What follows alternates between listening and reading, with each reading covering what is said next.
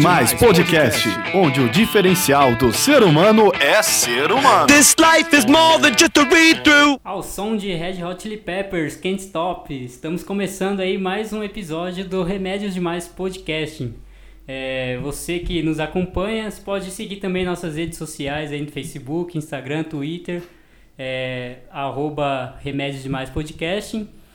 Pode aí também indicar para seus amigos, segue, pede para eles seguirem a gente, manda o link para eles ouvirem também a gente no Spotify, Deezer, enfim, todas as outras plataformas que, que nós estamos. E se quiser também, pode mandar mensagem para a gente, sugestão de tema, é, quiser participar, tem indicação, algum amigo que você sente que ele precisa participar e, e, e se abrir, debater algo que ele está passando, manda mensagem para a gente, pede para ele entrar em contato que a gente tá aberto aqui para todo mundo. Como vocês já sabem, eu tenho aqui ao meu lado o Thiago. É... Fala, galera. Fala, Thiago, beleza? De boa. É... E hoje a gente tem uma entrevistada aqui, é... que é a Valda. Eu vou pedir para ela começar se apresentando, falar um pouquinho da vida dela, da rotina, o dia a dia dela. Valda, tudo bem? Tudo, Lanner. É, eu me chamo Valda, como foi dito, tenho 27 anos. É, descobri, né, de uma forma bem resumida, descobri que né, que, que era diabética de um ano e meio para dois anos de idade. Ah, tive pai alcoolista, né? Meu pai é vivo, mas né, meus pais são separados. Enfim, de uma forma muito breve, sou estudante de serviço social, né? Estou indo aí para o último ano da graduação e atualmente eu faço estágio e trabalho na área da habitação do município de São Paulo. Então eu vou muito para as favelas, eu tenho muito contato com os munícipes e estudo a realidade social deles, digamos assim. Caramba, muito bacana. Como que foi é, para sua família descobrir que você tinha diabetes tão jovem? E quando você começou a perceber que você tinha diabetes, que você era diferente das outras crianças? Mais uma pergunta, como é que você lidou com isso? É, eu, tive, eu comecei a ter os sintomas de diabetes com um ano e meio, aproximadamente. E, de uma, assim, meus pais são do Nordeste, né? Meus pais são do Piauí. E minha mãe casou muito nova. Então, minha mãe casou com 17, minha mãe casou com 16 anos e me teve com 17. Caramba. Então, meu pai, mora de meu pai já morava aqui, então ele foi para lá só para casar com ela e trouxe ela para cá. Então ela, né, teve uma gestação aparentemente tranquila. Eu não nasci com diabetes, né? Mas eu fui eu fui adquirindo com dias, assim, foi em questão de dias, eu fui emagrecendo muito, eu fui, tipo, eu, eu era gordinha, né, que uhum. criança é normal ser gordinho nessa fase, era como se em cada dia eu perdesse um quilo, eu perdi 15 quilos em 15 dias, para uma criança isso não é normal, né, minha mãe disse, minha mãe, né, disse que eu ficava muito próximo, tipo, com a cara quase colada na televisão, para tentar enxergar, então eu já estava tendo a vista alterada. Só que naquela época o nível de conhecimento do diabetes não é o nível de conhecimento que a gente tem hoje. Né? Então, para uma mulher de 17 anos, que tá, aliás, 17, 18, que estava praticamente sozinha aqui, que meu pai trabalhava, ela ficava em casa. Uhum. Não tinha quem se apoiar, não tinha um parente próximo, então foi muito difícil para ela. Sim, né? Então me levava em postinho, ninguém conseguia dizer, diziam que era normal. Ela falava, gente, isso não é normal, né? Para uma criança perder peso tão rápido, tão nova, não é Sim. é normal. Então, foi quando um dia eu convulsionei. Nisso que eu convulsionei, é, eu morava de aluguel na casa de uns portugueses e a senhora ela já era diabética. Ela dizia para minha mãe: Bia, eu acho que isso é diabetes, mas é bom ela ter uma opinião médica para ter certeza. Né? E aí quando é a questão que ela ia em postinho e não sabiam dizer o que que era. Caramba, os próprios profissionais... Os próprios profissionais não sabiam orientar a minha mãe, não sabiam orientar a minha mãe. E a portuguesa que tinha já tinha uma noção, mas como ela era de idade, então ela não tinha uma certeza exata. Entendi. Né? Então foi em cima de, foi quando eu convulsionei, ela fazia tratamento no Hospital das Clínicas e aí é graças a ela que hoje eu faço tratamento lá. Então eu descobri que era diabética lá no HC.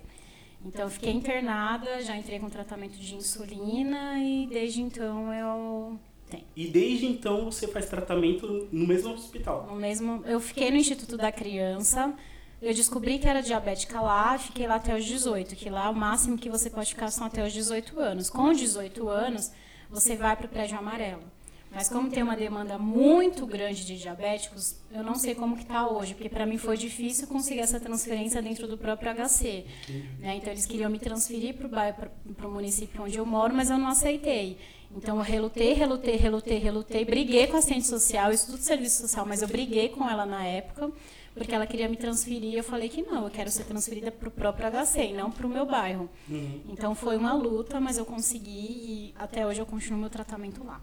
É, nesse período que você está fazendo e fez tratamento no HC, é, como que você viu a evolução dos profissionais assim com você? Porque como você disse, antigamente não tinha o conhecimento que tem hoje, né? Uhum. Então eu imagino que você deve ter passado por muita coisa que eles estavam ainda, acho que talvez testando. Eu adquiri diabetes ano passado, super leigo, assim, não sabia nada, fiquei desesperado. E hoje tem bastante informação. Imagine quando não tinha, sabe? Então eu queria entender isso.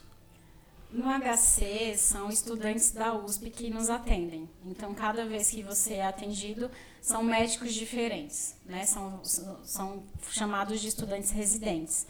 Então cada vez que você vai lá são como eu já disse, né, são profissionais diferentes, mas para a questão de fazer mudanças de dosagem, mudança de remédio, ver, avaliar como que está o andamento clínico, aí tem os, já tem é, como se fossem os professores, mesmo os mestres, e eles, eles conhecem a gente pelo nome, eles chamam a gente pelo nome. Caramba. Então eu sou uma das pacientes, digamos, mais antigas do HC em quesito do diabetes. Imagina. Então bem. muitos deles me conhecem, tipo, olha, olha a Valda, tipo, oi Valda, tudo bem? Então é, na parte de enfermaria. E também como eu tenho um tratamento muito rigoroso, então eu tô sempre lá. Então você está sempre, sempre ali na ativa com eles, então essa questão do vínculo e do convívio já é algo normal. Sim. Né? Mas, enfim, são casos e casos. Eu não posso falar por todos, porque eu já vi crianças lá, só que na época eu não, né, como eu já entrei lá com 18 anos, eu já entrei adulta. Mas assim, eles me chamam pelo nome. É Valda. Então, tipo, Valda. Um tratamento aqui, bem humano, né? É um tratamento humano, mas é aquilo, né? Cada, o médico tá, hoje está na sua sala, daqui a três meses ele está na sala do lado, Entendi. daqui a seis meses ele não está mais lá. Então tem essa rotatividade por conta da formação deles, mas é uma experiência para eles e uma experiência para a gente. Sim. Né? E também tem a questão da bomba de insulina, então é um outro cuidado. Então eles têm experiências com diabéticos que usam seringa, que só tomam comprimido e que usam bomba de insulina. Então uhum. esse período de resistência de, perdão, de residência é bom por conta dessa, dessa vasta experiência, e né? Como você evoluiu de tipo seringa para conseguir utilizar a bomba de insulina? Foi uma luta, porque eu não queria usar a bomba. Por quê? Porque ela é conectada na gente, né, o tempo inteiro. Uhum. Então, eles me mostravam vários pacientes que já usavam. E eu, tipo, eu não queria, não queria, não queria, não queria. E peraí, aí... Peraí, quero aprofundar um pouco mais nisso. Claro. É, essa sua resistência para utilizar a bomba, não sei, algum pensamento do tipo sempre conectada a um negócio. É, exato. Sei. Exato, porque é, é, é, hoje, hoje o meu ponto de vista já é outro, uhum. né? Porque eu uso a bomba de é insulina. É, eu só tiro para tomar banho, né? Porque eu só, eu só posso ficar sem ela uma hora e meia. Tipo, ela dorme comigo, ela faz tudo comigo. Uhum. Só que parece que não, mas ela me dá muito mais liberdade do que a seringa me dava. Sério? Muito mais. Parece que não, mas é. Caralho. Porque a seringa você aplica, mas você só recebe aquela dosagem, e aquela dosagem vai ter que fazer todo um trabalho para você num grande período. Sim. A bomba não, a bomba eu recebo insulina por hora, eu recebo em cima do que eu como, então eu, eu tenho um tratamento mais contínuo com ela. A gente tem um contato o tempo inteiro. Então, é minha responsabilidade alimentá-la com essas informações. Então você começa a administrar melhor o que você come, você começa a administrar melhor o que você vai fazer. Tipo, ah, eu vou fazer um exercício muito pesado, então provavelmente vai cair a glicemia nesse período. Então o que, que eu tenho que fazer? Eu tenho que avisar para a bomba também para ela suspender a insulina, para ela parar por um determinado tempo. Uhum. Então tem todo um processo. Eu tenho mais trabalho, não vou dizer que não é trabalhoso, que é uma baita responsabilidade, mas comparada à seringa, ela me dá mais liberdade, porque você aprende a ter mais controle, só que você está mais livre ao mesmo tempo. Então é como se fosse um é uma coisa muito relativa. Tipo, tem gente que não se sente à vontade com ela. Eu me senti bem. Eu não queria no começo, como eu disse, até fiquei internada. Me obrigaram a me internar, eu não queria. Eu briguei, tipo, não me internem. Mas me internaram pra realmente dizer, olha, Valdo, tá vendo? Não tá bom seu controle. Então, a bomba vai mudar essa situação. Então, eu precisei chegar no fundo do poço para perceber, olha, realmente a seringa não está surtindo efeito. E a bomba, como é o SUS que cobre, então eu falei, então vou abraçar, né? Pra quem, abracei é outro tratamento. pra quem tá nos ouvindo, vou pedir pra você dar uma explicadinha básica, assim, como é que funciona a bomba, porque Claro. acredito que a maioria das pessoas conhece mais a seringa. Sim. Muita gente, às vezes, nem ouviu falar sobre bomba de insulina, então pedir pra você dar uma explicadinha básica. Claro. Bom, no Onde Brasil... é que ela fica ligada em você, como é que ela funciona, como é que Claro. todo o procedimento que para você recebê-la também. No Brasil existem atualmente duas marcas de bomba de insulina, Roche e Medtronic. A minha é a Medtronic. Não muda muito um modelo do outro, é, são detalhes de uma bomba para outra. É, qual que é a função da bomba? A bomba exerce duas finalidades. Ela faz a função de insulina basal, né, de uma forma muito ampla. É aquela insulina que ela faz um efeito prolongado no organismo. E ela faz a, a função de insulina que vai corrigir o que você vai comer. É, famigerada NPH e R. Exato. Então, digamos, a basal seria o impacto né, da insulina NPH. E o bolos, que a gente fala de carboidrato, seria a função da regular ou da lispra, que é o que eu tomo. Entendi. Então, a, a bomba ela faz essa- essas duas funções. Então, ela está sempre me mandando insulina, sempre, sempre. Por isso que ela tem que estar conectada em mim 24 horas. Que eu recebo, por exemplo, duas dosagens, de- duas, duas unidades de insulina por hora, por exemplo. Ou uma ou uma do- ou 1.4 de insulina, ou 1.3. Então essa dosagem ela é, ela é mandada para mim todo instante, em, Ela- pequena, em micro pequenas dosagens. Ela trabalha tipo como se fosse o pâncreas mesmo. então. Exato, é, como- é um pâncreas Fora de Fora. é mecânico, né? Exato. E a questão de contar carboidrato. Aí é que eu falo que entra a questão da responsabilidade sobre o que eu como. Então você aprende a ter mais visão, você aprende a olhar mais tabela nutricional, porque isso você precisa- a gente precisa do carboidrato e das calorias. Então, sabendo o carboidrato, aviso para ela, falo para ela que eu vou comer, furo o dedo, vejo quanto está o destro, aviso para ela também. Ela calcula a dosagem de insulina, que são os médicos que fazem essa dosagem, e eu recebo. Então, é um trabalho, mas é um trabalho que, tipo, no, no dia a dia vai se tornando prático e você vai pegando jeito. Mas, Sim. de uma forma ampla, a bomba funciona assim, Uma coisa que eu fiquei bem curioso, você disse que recebe a bomba do SUS. pelo SUS. Eu trabalho no SUS. Eu gostaria de saber de você. O quão importante isso é, um sistema público de saúde fornecer um equipamento desse, não só para você, mas sim para toda a sociedade. Muita gente não tem condições mesmo de, de ter acesso a, E é muito caro. Sim, então, e muitos, até mesmo medicamentos, eu, eu, eu tô lá dentro do SUS, eu, eu tenho essa visão, muita gente não consegue, por conta pró- própria, ter acesso a certas coisas, e o SUS, eu vejo que é, é fundamental na vida das pessoas, e, e a gente está num momento, assim, que tem muita gente que reclama de serviço público, que, que só sabe pegar o lado ruim e criticar de modo geral, falar que tem que acabar, mas eu tenho o meu lado lá de dentro, eu queria ver o seu de fora, é, como usuária do SUS, como é que isso influencia e quão importante que é. Aí já vou fazer um adendo para dois pensamentos meus. Valda, paciente di- diabética que faz tratamento pelo SUS, e Valda, estudante de serviço social que estuda o SUS. Valda, paciente diabética. O SUS é necessário. O SUS ele é importante. É, o SUS ele, ele não, eu acho que assim, ele não é, ele não foi implantado do jeito que ele foi sonhado, né? Porque a história do SUS ela é muito bonita. Só que por toda a questão política, enfim, ele não foi implantado como deveria ter sido. Mas ele é uma referência. E querendo ou não, tudo acaba para o SUS. E o SUS ele cobre tudo. Então, assim, questão, eu sou super defensiva do SUS, eu defendo o SUS. Eu que eu converso e eu busco questionar com quem critica o SUS. Como eu também falo, sei que não é fácil você ir no postinho, entrar em fila de espera para ser atendido daqui tipo a três, quatro meses. Eu também sei que não é fácil, porque a gente está falando da saúde das pessoas, da vida das pessoas, mas a gente tem um sistema que pode demorar, mas você vai ser atendido um- em um tempo ou outro. Aham.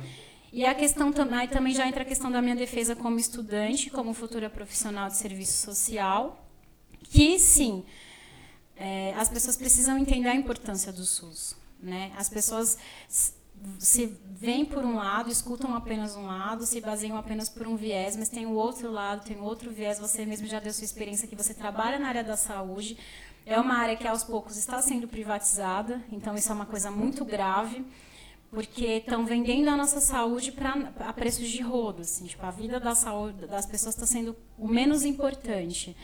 E eu acho que é sobre isso que a gente precisa refletir agora. A importância da vida das pessoas e como o Estado, em questão de de, de, de quesito que precisa implantar e precisa ter o SUS para todos, precisa fazer essa defesa, essa continuidade. Valorizar aquilo que, que Valorizar é seu, aquilo né? que é nosso, O porque é um SUS direito, é, um é direito seu. constituído em, con- em Sim. Constituição Federal.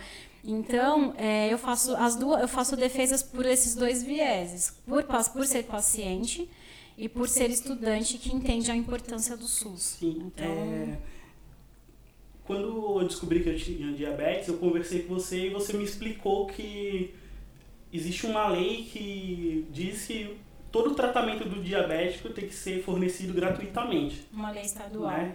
E eu não sabia disso, tal. Depois que você comentou que eu corri atrás e consegui, realmente, consegui seringa, cons- consegui as minhas insulinas, tudo gratuitamente. Acho que é importante a gente dizer isso porque talvez algumas pessoas não tenham esse conhecimento, né? Que elas podem adquirir esse tipo de serviço e atendimento de forma gratuita e iniciar seu tratamento do zero sem custo algum, né?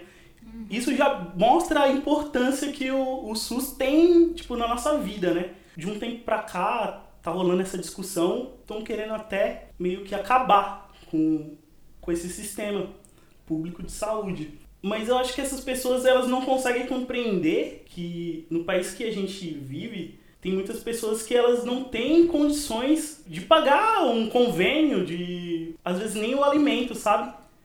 Como que elas vão conseguir suprir as necessidades, tipo, básicas de saúde. O SUS, ele realmente, às vezes, vai ter uma fila enorme, justamente por isso, porque a nossa sociedade, ela tá frágil nesse sentido de conseguir as coisas, tipo, pagando, porque as pessoas estão sem emprego, as pessoas precisam da ajuda do, do Estado e do governo. Então, a gente conseguir passar essa mensagem para frente e vocês que estão ouvindo também refletir e passar para algum amigo de vocês que tem essa opinião contrária é muito importante nesse momento, porque Tem muita É gente o- que precisa. é o- né? muita gente precisa, é o momento é agora que estão decidindo, não é depois quando acabar, sabe? É agora que a gente tem que mostrar que, porra, a gente precisa disso, velho. E se você não precisa, outras pessoas precisam. Tenha empatia, sabe?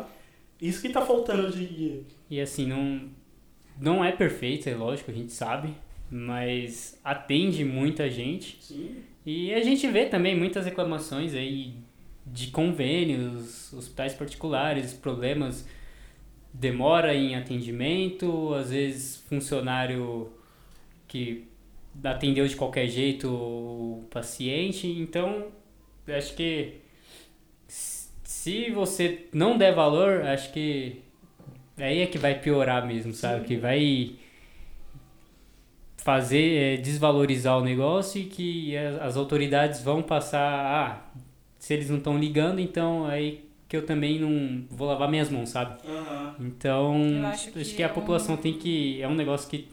O, o serviço público, não só o SUS, né? Sim. Tudo. É, é valorizar porque é algo que é nosso, sabe? Eu acho que o princípio legal do SUS é a universalidade. Eu acho que, é, eu- acho que esse é um princípio. Se a gente parar para pensar no impacto dessa palavra em um país inteiro, é, é muito louco. Porque quando você fala de universal, abrange a todos. Então você não faz distinção, você não faz acepção, você não faz escolha. É seu direito. Então, é, por exemplo, perto de onde eu moro tem pronto-socorro. Não é, um, não é um dos melhores, não é. Mas se eu precisar, eu tenho. E eu fui atendida de pedras no pedra nos rins que eu tive no ano passado lá, no Aham. pronto-socorro simples, né? É, essa questão que eu falei da, das privatizações, Eu tenho visto sutilmente no próprio Hospital das Clínicas, porque antes eu ainda tinha uma certa abertura para poder passar em outras especialidades que não eram diretamente ligadas ao diabetes. Agora só posso passar em questões que envolvam diabetes. Então, se estiver fora do contexto do diabetes, eu não posso ser mais atendida, porque muita gente está completa, ficando. É ela é um lugar de excelência, só que tá ficando. É muito concorrido. Né? Exato. E, muito, e querendo ou não, um pouco sucateado. E entre exatamente essa questão dos profissionais estarem sobrecarregados. Então a gente precisa ver todos os lados da história. A gente precisa entender o lado dos profissionais que estão sobrecarregados. A gente precisa entender a população que, que dela necessita. E a gente precisa entender qual é a estrutura do SUS atual. Né? E justamente continuar a fazer essa defesa. E o SUS não vai ser perfeito. Mas o SUS ele pode melhorar. Então, para ele melhorar, a sociedade civil precisa reivindicar. E aí é que entra a gente, né? E aí é que entra a gente para questionar, a gente para decidir, a gente para implantar, né? Mas é um processo porque isso chama-se também conscientização. Eu né? vi então, muita gente, questão ideológica, na Uhum. época da, da, das eleições, logo depois que. eu Vou até me recusar a dizer o nome do presidente, é, que ele mandou todos os cubanos embora. Isso deixou muitas UBS sem médico, é, atrasou diversos atendimentos, diversas consultas, é, até contratar novamente os médicos. Isso, muita gente certamente sofreu, a a doença se agravou, muita gente pode ter, infelizmente, morrido por falta de um atendimento do médico cubano, que provavelmente iria é, encaminhá-lo para um especialista, para um hospital. Então a gente viu aí muita gente é, comemorando a saída dos cubanos, mas sem ter essa percepção de que eles eram importantes na, na periferia. Eu fui atendido por um cubano, foi um atendimento super válido. O cara era super atencioso, escutou, me, me encaminhou, pediu exames. Nada de diferente de um médico daqui. E aqui a gente vê também os médicos saindo das universidades e querendo ir para hospitais ponta de, de linha, assim, sabe? Querendo trabalhar em lugares bons, não querendo ir para a periferia. E isso também afeta o- a população mais pobre, né? Sim. E, é- e os médicos cubanos estavam dispostos a trabalhar na, peri- na periferia. Isso, acho que a gente está numa sociedade, então, eu acho, ao meu ver, assim, egoísta. Eu vi muita gente que não depende do SUS comemorando, sabe? Mas. E sem olhar o, o lado do próximo, daquele É, que realmente precisa, precisa. daquele que necessita estar numa UBS e ser atendido. Então acho que tem muito do egoísmo na sociedade, nas pessoas, essa não valorização do sistema público, né? Sim. E a assistência social, ela é uma política pública, assim como o SUS. Então, a gente chama de tripé da assistência. Então, quem está no tripé da assistência? A própria assistência social, o SUS e a Previdência Social. Então, eles três são chamados de tripé da assistência. É, Assistência social, que é outra que. A Previdência Social, na verdade. que É É, outra, outra- que estão acabando Exato, aí, que lá na exato. frente muita gente vai sofrer. a gente vai sentir esse impacto. Nós- nós os mesmos, né, jovens, jovens. nós jovens já Nossa sentirão geração- esse impacto. Na hora que de aposentar, o bicho Mas vai pegar. Eu acho que, que, que é interessante a gente falar sobre essa questão da área da saúde, por quê? Porque eu sei que a base é, aqui, inclusive, do podcast é falar sobre saúde mental. Exato. Então, para a gente poder falar sobre saúde mental, a gente também tem que falar sobre a saúde física das pessoas, porque um reflete no outro, direta e indiretamente. Então, assim, a gente tem visto a questão de que, que as pessoas hoje estão mais estressadas, que as pessoas hoje estão mais assim. O acesso ao- aos médicos é muito maior. E, em quesito histórico, o brasileiro ele foi ensinado a questão da medicalização. Então, a gente não precisava se dopar de remédio como a gente é dopado quando a gente vai no pronto-socorro, quando a gente passa mal e vai na farmácia e compra remédio. Mas, é- mas já faz parte da nossa cultura que foi ensinada que a gente precisa se dopar para melhorar. E não, a saúde a gente não tem que estar dopado, a gente precisa achar um, um- não é resolver aquele problema de forma imediata, mas, aquele, mas é buscar a prevenção daquele problema para que ele não ocorra. Então, é, é, são muitas questões, assim. Gente, é muito angustiante você entender tudo isso, porque às vezes a gente lida com a frustração de dizer, olha, galera, eu não, eu não concordo com esse seu ponto de vista. Uhum. E aí você trouxe, é, Lanner, vários pontos de vista que sim, a gente precisa refletir. Essa questão dos médicos cubanos foi um impacto muito grande é, que o Brasil vivenciou e está vivenciando. É, eu vou, eu vou para as periferias, tipo, é uma realidade totalmente diferente do que a gente vê, sei lá, que a televisão mostra, que a sociedade mostra. A realidade lá é totalmente diferente. É você tá andando e passar um rato, dependendo da favela que você vai, nas suas, nos seus pés, é você ir numa área extremamente vulnerável, de risco, e as pessoas não terem acesso a saneamento básico, que é o essencial para é qualquer ser humano. Básico, né? o nome, é o básico, o próprio nome já diz, que, é, né, que é básico, que é essencial. Então, o SUS, ele é uma, e dentro até mesmo da política de reforma urbana, o acesso à saúde, ele, ele é uma defesa, ele é uma política que precisa ser defendida.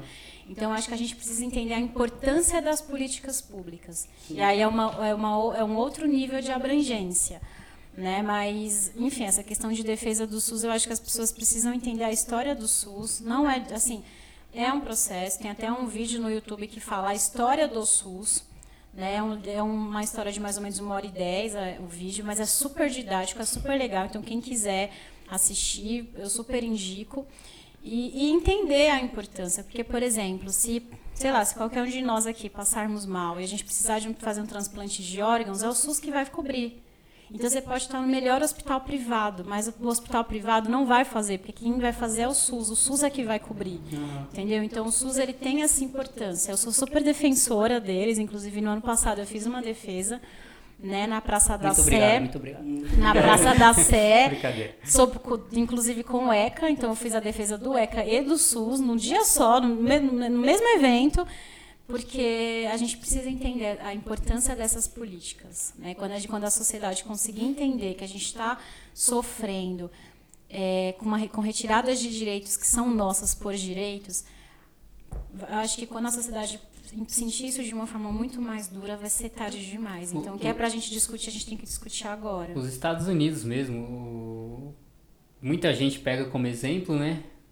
É, mas jovens lá, não só os jovens, muita gente, todas as idades, lá não tem sistema público de saúde. Uhum. Então, se você se machucou, quebrou um braço, você vai para o hospital, você vai ser tratado e depois vai chegar a, sua, a, conta na sua casa, né? Uhum. E muita gente lá tá deixando de ir para hospitais, tá deixando de se tratar quando fica doente, porque, é por é, causa, porque é muito caro. E, e, e, e você vê que as pessoas, sei lá, colocam aí a, a saúde em segundo lugar lá por causa disso, por causa do dinheiro e enquanto aqui a gente tem um sistema público e muita gente não, não dá valor. Né? Ter a consciência disso, é, do que a gente está conversando, é super bacana. Mas eu acho que às vezes a ignorância é, deixa as pessoas ficarem mais tranquilas, sabe? Porque a gente vem nessa perspectiva de que muitas pessoas estão precisando e outras não estão tendo a mínima empatia de falar, não, é, é bom, vai ajudar os outros, né? A Val, estudando assistência social, é, como que isso afeta a gente, sabe? Psicologicamente, a gente perceber que uhum. Outras pessoas precisam, têm necessidade, a gente quer fazer algo, mas às vezes a gente não pode também. Eu acho que a intenção, além de só falar sobre saúde mental, falar sobre políticas públicas, é, tentar realmente é, espalhar isso de uma maneira que todo mundo perceba que isso ajuda realmente as pessoas, ajuda as pessoas sobreviverem, sabe? É, isso cuida de humanos e todos nós somos humanos. Não importa sua cor, é, seu gênero, sua classe social, sabe? Não importa. O que importa realmente é você ser bem cuidado, conseguir ter o mínimo para sobreviver. E a gente ter essa noção, eu acho que afeta muito o nosso psicológico. E eu queria saber de vocês dois também, como que isso afeta vocês? Somos pessoas que pensam sobre isso, mas a maioria das pessoas não pensa sobre isso. E pra elas tá super tranquilo. Muito, muito interessante essa- esses, essas- esse seu ponto de vista e pergunta, porque assim, é, eu acho que para a gente falar sobre isso, a gente precisa falar do impacto do capitalismo na vida das pessoas. Eu tento não ser chamada para falar sobre isso quando eu tô de férias, mas quanto menos essa chamada, mais essa chamada. Não tem como, né? Não tem como. É, Marx dizia, desculpa quem odeia Marx, mas Marx é o cara que o capitalismo ele tem um po- porque assim para existir o capitalismo tem que existir quem domina e tem que existir, tem que existir quem é Sim. dominado. Então quem vai quem vai oprimir, quem vai ser o, né, quem vai ser o opressor e quem vai ser o oprimido. Então, assim, é, a gente sempre viveu isso historicamente. Sempre, sempre. É, e assim, aí já entra um, pouco o meu nível de conhecimento com o que a Valda tem visto e vivenciado e vivido. certo. É, eu estou muito preocupada com como os jovens estão hoje. No- nós jovens, né? Porque pelo Estatuto do- da, da Juventude, nós somos jovens dos 15 até os 29 anos. Então a gente está nesse grupo da juventude. Você tá jovem ainda, Lune? Daqui o. Deixa eu ver, estamos jovem gravando por mais esse um ano episódio em dezembro. Isso. Então daqui seis meses eu já serei velho. Você tem quantos anos? Tenho 29. Eu achava que eu era mais velha. Não. Gente, eu tenho cara de novinha, tá? Mas eu tenho 27. Eu sou o mais novo aqui, tenho 26.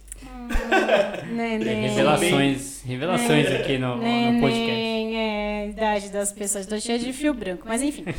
É, o que eu tô muito preocupada é como a nossa juventude está desprotegida.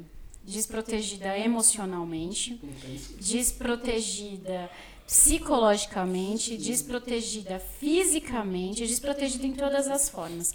Com as mudanças ou as mutações no mundo do trabalho, a gente está vivendo um novo sistema de trabalho, a gente vive em prol do trabalho Sim. e, né, como, como favorecimento do próprio capital, precisa surgir uma massa, precisa existir uma massa de pessoas desempregadas para que o capital continue gerando a sua mais-valia. Ou, de uma forma ampla, lucro, né, que, que na visão de Marx é mais-valia e para a sociedade é lucro.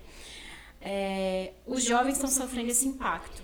Então, se a gente for estudar a questão, por exemplo, dos suicídios, a maioria são jovens, Sim, a maioria são homens sim. né? Igual você vai pegar a população em situação de rua. Por que, que a maioria são homens? Por que, que a maioria deles são alcoolistas? Então, a gente precisa ter todo um viés, a gente precisa ter todo um entendimento histórico para tentar compreender como que Chegou a esse como que ponto, chegou, né? exato, como que chegou nesse ponto? E por que que os jovens estão desempregados? Por quê? Por que que o jovem está sem esperança? Os jovens estão sem esperança. Eu acho que isso é uma coisa que, que tem me angustiado muito. Eu sou uma jovem, eu vejo os jovens e isso me angustia. Eu fiquei três anos desempregada, eu já estava pirando já, entendeu? Porque eu falei, meu, e agora? E, tipo, E que nem agora? você disse, geralmente são homens que estão em situação de rua, são os que mais se matam e tal. Por que os homens não podem falar dos seus sentimentos, sabe? Entra toda a questão da masculinidade, entra toda a questão do ensino que os homens recebem que são, que, e que a gente vai naturalizando os discursos e que a gente vai legitimando os discursos.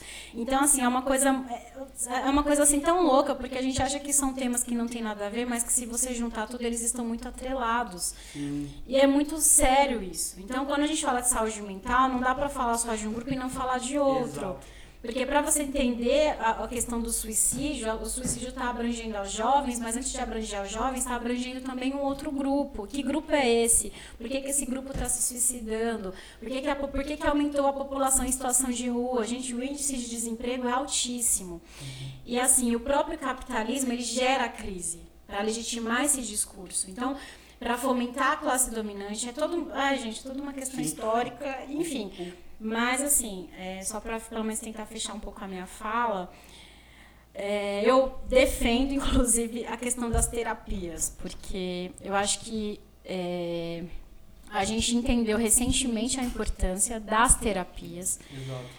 É, eu estou passando com uma que eu consegui por seis meses, então minha sessão com ela acabou. Eu já estou repensando aqui como que eu vou fazer, porque, enfim, eu acho que é necessário continuar. É, mas eu acho que a gente precisa se entender, a gente precisa se reconhecer enquanto jovens, né? Então, tipo, hoje em dia a gente está cada um com seu fone de ouvido. Hoje em dia a gente não olha mais na cara um do outro, hoje em dia a gente não conversa mais um com o outro, a gente está passando por conflitos internos, a gente não desabafa sobre os nossos conflitos com ninguém. E isso fomenta, inclusive no mundo do trabalho, que isso fomenta se a pessoa que sei lá, tem um, uma questão de estudo, de, de, pouco estudo, tá sofrendo, você pega, um, você pega um jovem que já é mestre, que tem mestrado, que tem inglês, que também está desempregado, o nível de frustração é igual ou até maior. Então, Sim. também tem que tomar cuidado tanto com esse de pouco conhecimento, quanto esse que adquiriu muito conhecimento, mas também não está tendo, não tá tendo acesso ao Sim. mercado de trabalho. Então, a gente precisa entender a realidade que a gente está vivendo, o contexto que a gente vive e o que, que a gente pode fazer sobre isso, né? É, enfim, aí ficam sugestões de pessoas que a gente pode pesquisar, que é o Adorno.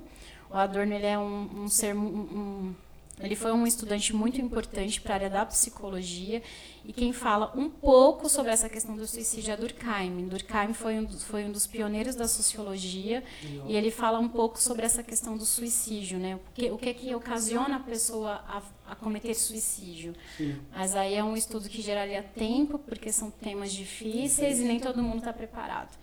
Mas assim, a Valda busca hoje em dia se proteger. Então, não, tá, não é fácil para mim, ainda mais porque estudar serviço social é. Você tem que ter uma estrutura emocional muito preparada, acho que muito forte. A gente lida com muita violência, a gente estuda as violências. Sim.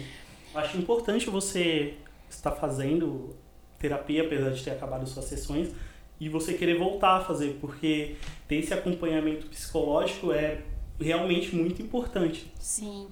E, mas assim, eu acho que a gente precisa entender até que ponto a gente, até onde a gente consegue ir e até que ponto você não consegue ir mais. Né? Tipo, não, é você dizer assim, olha, eu consigo ir até aqui. Se eu ultrapassar, eu não vou dar conta, eu vou ficar mal. Então, é, como foi, por exemplo, a questão das eleições. Das eleições para cá, eu diminui o meu acesso a informações. Eu não vejo televisão, não porque eu estou alienada, é porque eu quis me proteger por afastar, um né? tempo, exato. Eu, isso não é errado, não entendeu? É, não, é, não é errado você se proteger, mas depende, mas também não quer dizer que eu não leio notícias, que eu não estudo. Não, eu estou acompanhando de outras formas e com outro tipo, e com uma proteção a mais. Outras fontes também. Exato, outras fontes, porque até as fontes são importantes a gente Sim. pesquisar, inclusive. Mas basicamente é isso, eu tento me proteger, eu busco é, não, sei lá, eu acho que também tem que ter momentos que a gente pode falar sobre isso, tem momentos que é bom não falar, tipo, você ser mais Mas tem que saber o momento certo de exato. conversar. E com quem conversar. Com a pessoa que tem a visão diferente, né? Exato, você tem que, exato, você tem que saber, é, por exemplo, muitas pessoas que votaram no, no Bolsonaro, é, eu busquei entender o que que, o que que ocasionou eles terem votado nele. Qual foi a influência? E muitos deles, é, tem, um, tem um filósofo que fala sobre isso, que a sociedade ela é pega pelas paixões, ela é pega pelas emoções.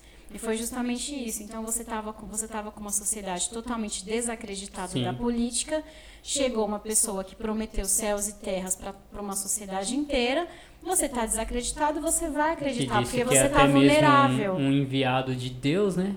Então muita gente Entendeu? Então você sabe, você pega a fé da pessoa, você pega a vulnerabilidade, você pega a emoção e a paixão daquele sujeito e você vai, lógico que você vai legitimar o discurso através dele. Fora então, a manipulação que teve também com informações é, e a tecnologia. Eu e o Lanner estavam até conversando sobre isso antes do, do podcast, que tipo a inteligência artificial e tecnologias que estão surgindo agora, tipo consegue manipular de uma maneira que induz é, um grupo a ter um tipo de pensamento e raciocínio, né?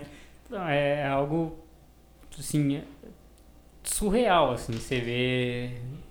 Você via gente acreditando em kit gay, mamadeira de piroca e até hoje você não viu nada disso, sabe? Tipo, Cole... fake news, né? É, então, e votando nesse cara porque ele dizia que ia combater o kit gay, sabe? Beleza, mesmo que existisse o kit gay, qual o problema? É. Você é preconceituoso, então, né? Não, não pode ter gay, você não aceita. Então acho que. É a legitimação, é a famosa legitimação do discurso. É, Você então. cria um discurso, só que você precisa legitimar. E onde e eu acho o que as X da pessoas questão é tavam- onde você legitima e com quem você legitima. Então, eu acho esse que as pessoas discurso. estavam guardando o preconceito dentro delas e esperando alguém que, que os apoiasse, sabe? Que, que desse o aval para eles soltarem todo esse Não preconceito. aval, tá, galera? É, É, o aval. não é aval, né? É o aval. O aval. Mas acho que as pessoas estavam precisando disso, de alguém que desse a, a como eu posso dizer, o conforto para elas soltarem todo o preconceito, né? Se mostrarem quem realmente são. Então, até respondendo a pergunta do Thiago que ele falou, como é que vocês se sentem psicologicamente? Eu teve uma época que eu debatia muito com as pessoas. É, eu isso eu, vi- eu, eu via que eu percebi um, um certo momento que estava me prejudicando. Eu estava me sentindo assim cansado de tentar mostrar o, o contexto histórico, né, que é o que a gente falou aqui, o que levou o Brasil a chegar a esse nível. E e assim, eu optei por me afastar dessas pessoas, de evitar conversar, ex- excluir gente das redes, amigos aí de 10 anos que se rebelaram aí, eu excluí, não converso mais. Algo que me fez bem, não me arrependo, porque sim, eu vejo que são pessoas que se rebelaram, que culpam o negro pelo racismo que sofre, o gay pela homofobia que sofre. A culpa é sempre da vítima, sabe? Então, eu preferi me afastar. Continuo lendo as notícias, igual você, a Valda, disse que não lê, que lê menos, mas eu continuo lendo, é algo que acho que até pela minha profissão é importante, mas eu evito essa, essa conversa, eu evito entrar no debate com essas pessoas. Tem algumas que são mais abertas, algumas eu ainda converso. Tem algumas que já reconheceram o erro, que já chegaram, me falaram que sim, realmente foi retrocesso. Mas tem outras que, assim, é orgulho de, sabe, de não querer admitir que votou num, num retrocesso, de que direitos estão sendo tirados aí das pessoas, né? Então, eu preferi me afastar dessas pessoas, não importa a proximidade, a- a- o tempo de amizade. Achei que foi a melhor o melhor caminho pra mim, sabe? Dessa maneira você consegue, tipo, se manter bem. Sim, né? consigo me manter melhor, sabe? Já no meu caso, assim, eu, é, eu me afastei de alguns, mas não foram de todos. Aham. É, eu sou da, da seguinte, do seguinte pensamento, que a revolução ela não faz só com quem pensa igual. A revolução Sim. ela começa com quem pensa diferente. É necessário ter o debate, né? A exato. diferença. né? Então, é, eu, eu fiquei quieta um grande período, assim, um grande período mesmo. E como eu disse, eu busco ter muito cuidado sobre com quem eu falo e como eu falo, porque é isso, a gente está vivendo um processo muito extremismo, muito extremista, né? E eu não defendo extremos, eu defendo aquilo que eu acredito, aquilo que eu acho certo, aquilo que eu te- tenho embasamento para defender. Né? Então, para isso que eu acho que o estudo, a, a história ela é importante, a filosofia ela é importante, a sociologia é importante, porque eles dão esse, esse, esse embasamento, esse aparato para a gente ter uma visão de sociedade, uma visão de mundo. Eu não me afastei, assim, em questão de, de excluir de redes sociais, eu não fiz isso, porque eu ainda acho que, que ainda há esperança. É um processo. É, é um processo difícil, é um processo demorado. A gente. Ainda mais que a gente vive uma fase do imediatismo, que a gente quer ter resposta para tudo, tipo, resposta para ontem. A gente é muito ansioso, a gente é muito acelerado. E eu tenho aprendido esse processo de que não, calma, nem tudo é demorar, tudo é um processo. E tudo leva tempo, né? E, tipo, tempo é, tem a questão da relatividade, que é relativo, beleza, mas também tem o tempo que cada um tem o seu.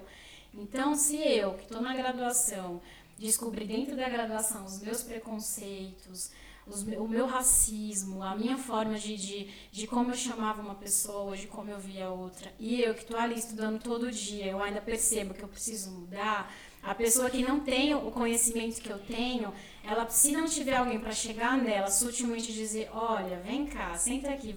Pensa assim, uma pessoa que eu faço esse trabalho sutilmente é a minha mãe, por exemplo.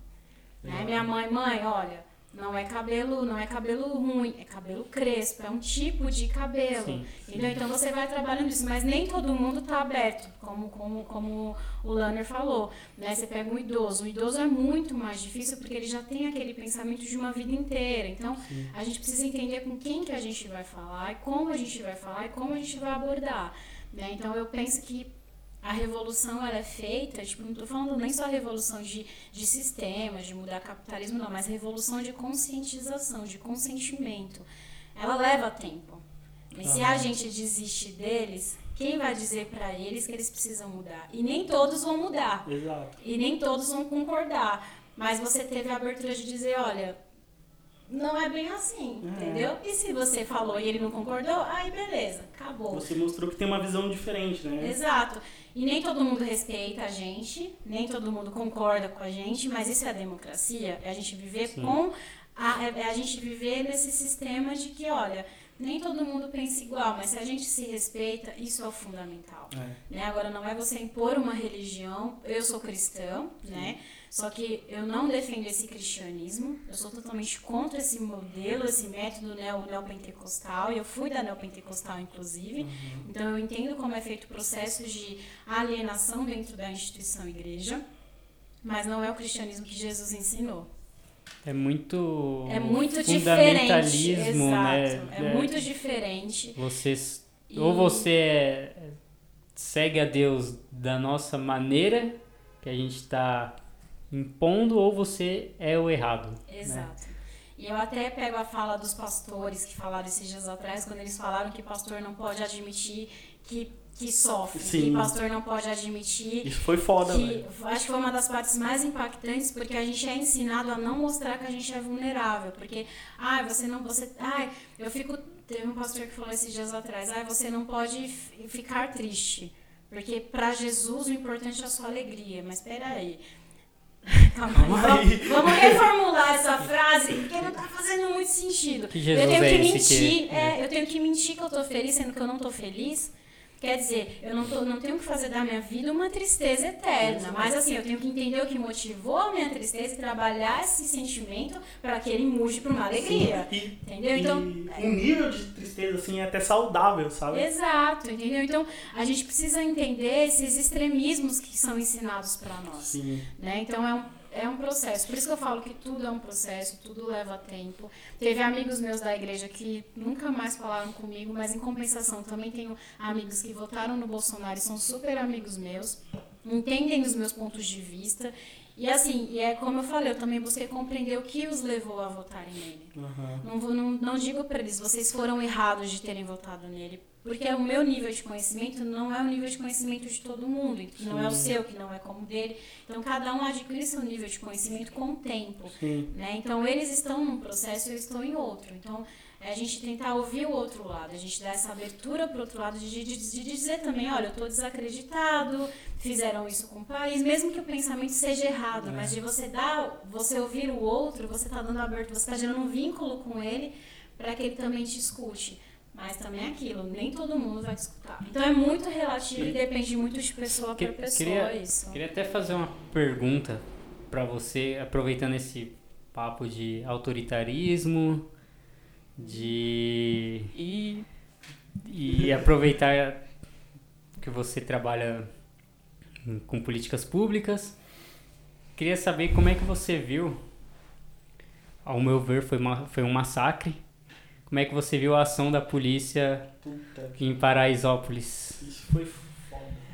Ai, eu fiquei. Quando aconteceu esse evento, eu estava em semana de prova. É, eu fiquei. A, a primeira palavra que me define é mal. Eu fiquei mal. Eu fiquei mal porque a gente está falando de jovens que não têm acesso à cultura, que a cidade lhes é negada e que o mecanismo de diversão são os baile, são os baile funks, né? Então, assim... É a cultura que eles construíram Exato. ali. É a cultura deles. A gente precisa estudar a cultura, a gente precisa entender a cultura do outro. E aceitar. E aceitar também. Exato. Não é a gente de forma cultural que eu vou dominar o outro, mas Exato. é estudar, entender e Aquela compreender a cultura frase, do outro. cultura não é só o que você gosta, né? Exato. Eita porra. Confronto, Brasil!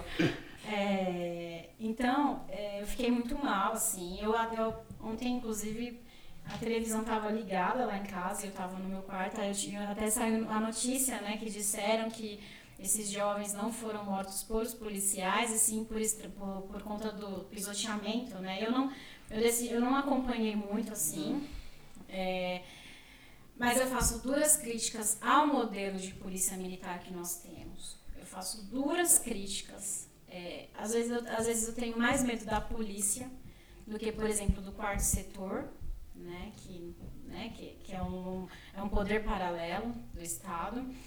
É, eu fiquei mal, muito mal, eu, disse isso, mas eu fiquei mal no sentido de que foram mais, mais nove jovens, mais nove adolescentes, de uma questão histórica que sempre acontece. Que sempre acontece. Sempre acontece na favela, e sempre acontece com o negro, sempre acontece com o periférico. Então, eu acho que a gente precisa. eu- Essa questão de Paraisópolis, eu acho que foi o, o marco que a gente precisa repensar, que a gente precisa mudar, que a gente precisa olhar com mais atenção o que está acontecendo. Foi Porque- a prova porque de que o, legitimou, o exato, caminho tá, tá sendo errado. né? Exato, porque de janeiro pra cá, acho que se tornou muito mais explícito, se tornou muito mais exposto é, essa questão violenta. Então, tipo, você para pra pensar, qual que é a função do exército? Não é lutar pra proteger seu povo, mas por que, que o exército mata o próprio povo a qual ele tinha que defender? E por que existe exército? Por que existe polícia militar? Por que existe polícia civil? Por que, que existe guarda civil metropolitana? Para que, que existe tantos modelos autoritários, militares? A polícia militar é da época da ditadura militar. O exército é da ditadura militar. Então, por que, que a gente tem esse modelo tão. Como é que, é é é uma palavra até que eu gosto de usar bonita, que para dizer assim, um modelo tão violento. Por quê? Pra quê? Qual que é a finalidade disso? Então, essa questão de Paraisópolis, eu acho que gera muitas reflexões de até, até que ponto a gente tem defendido as políticas públicas, até que ponto a gente tem protegido as nossas crianças e os nossos adolescentes, porque a Constituição tem um parágrafo exclusivo para falar da defesa das crianças e dos adolescentes, e que é dever do Estado, da Então, família isso que eu e da falar agora. E até sociedade. que, até que ponto o Estado tem feito o papel dele, né? Pra fazer com que esses cidadãos sejam cidadãos, né? De, De direitos. direitos, que tenham Exato. seus direitos, tenham acesso a, a uma livraria, a uma Se biblioteca. você parar também para pensar, Enfim. gera um outro, um outro pensamento. Até onde falar, eu também decidi não me aprofundar, porque eu estava em semana de prova e decidi me ausentar um pouco dessa notícia. Nenhum deles eram, eram de Paraisópolis. Não. Tá, se nenhum deles eram de Paraisópolis, eles eram de outras periferias. Então, por que, que eles foram para Paraisópolis? Lá onde eles moram, eles também têm acesso à cultura? Eles também têm acesso à cidade? É uma outra questão que a gente também precisa repensar. Sim. O que, que é você ter direito à cidade? O que, que é a reforma urbana? O que, que é a política pública que defende esse acesso? São questões que a gente precisa debater, a gente precisa discutir como sociedade civil. Aham. É, no mês de novembro, o Emicida lançou um disco novo dele, chamado Amarelo. É, tem uma música com esse nome também. E uma das músicas desse álbum, é, ela chamou muito, muito minha atenção. É, se chama Esmalha. E ela bate totalmente com o que aconteceu no Paraisópolis e com o que a gente está conversando aqui. É, ele diz assim: primeiro, você sequestra eles, rouba eles, mente sobre eles, nega o Deus deles, ofende, separa eles. Se algum sonho ousa correr, separa ele e manda eles debater com as balas que varam ele. É isso! É aquilo de, de o pobre, o periférico, ele continuar para sempre pobre e periférico, né? Não Exato. ter o direito de sonhar, de querer sair da periferia, de querer frequentar um aeroporto, de viajar. É, acho que a gente está eu, eu, via, eu vejo que a gente estava num processo de, de evolução e, e hoje em dia a gente está voltando, está regredindo, Sim, sabe? velho. E as pessoas, sem querer, muitas, por falta de informação também, estão apoiando isso e, e que impacta na própria vida delas, assim, de maneira de uma maneira que elas nem percebem, né? De, de que o Estado está querendo que ela continue no lugar dela, de que ela levante cedo, vá trabalhar, volte à noite, durma, esteja bem para ir trabalhar de novo, para servir seu patrão, para que ela continue no lugar dela, pobre, periférica. É, parece que incomoda eles quando eles veem tipo, um negro, uma pessoa de periferia conseguindo algo na vida. Já dizia o Planet Ramp, né? Parece, É. quando, o pobre, pa- quando pobre começa a pensar, parece que incomoda alguém. É a É. questão da, é a questão da consciência de classe. E assim, é, a, o pensamento, a visão que eu tenho é, a respeito disso é que a gente, eu acho que né, o es- Estado e classe dominante vê da seguinte forma, que o periférico ele tem a finalidade de trabalhar em subempregos, de não sair de onde está, ou no máximo do máximo ir para o sistema prisional. Que é uma outra violência Sim. que a gente precisa discutir. Eu Essa acho questão que da redução um da maioridade inteiro. Eu não tenho muita autoridade para falar sobre isso. Eu tenho colega, eu, né, porque eu estou estudando mais a Uhum. questão da reforma urbana, mas eu tenho colegas que, que estão aí no processo de estudo do sistema carcerário brasileiro. Aí é um, daria um outro podcast Sim. só para falar do sistema carcerário Já- brasileiro masculino, feminino e LGBTQ. Já vi bastante coisa sobre Então, assim, é uma outra questão que a gente precisa entender também. O Drauzio tem um livro muito bom sobre o Carandiru. Recomendo. Sim. De no- é, é da década de 90 o livro, né? É.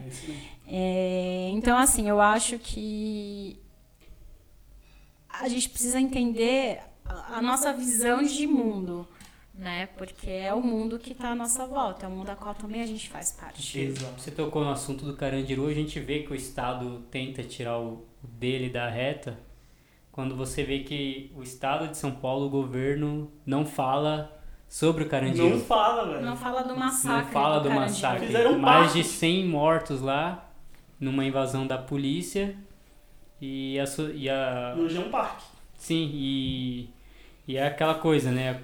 Os culpados são as vítimas e, e eles tentam empurrar isso a todo instante para a sociedade, mostrar para a sociedade que eles estavam presos lá porque, sim, fizeram coisas erradas, deviam estar presos, mas que o Estado não e o Estado não se preocupou em ainda não se preocupa em recuperá-los, sabe? É.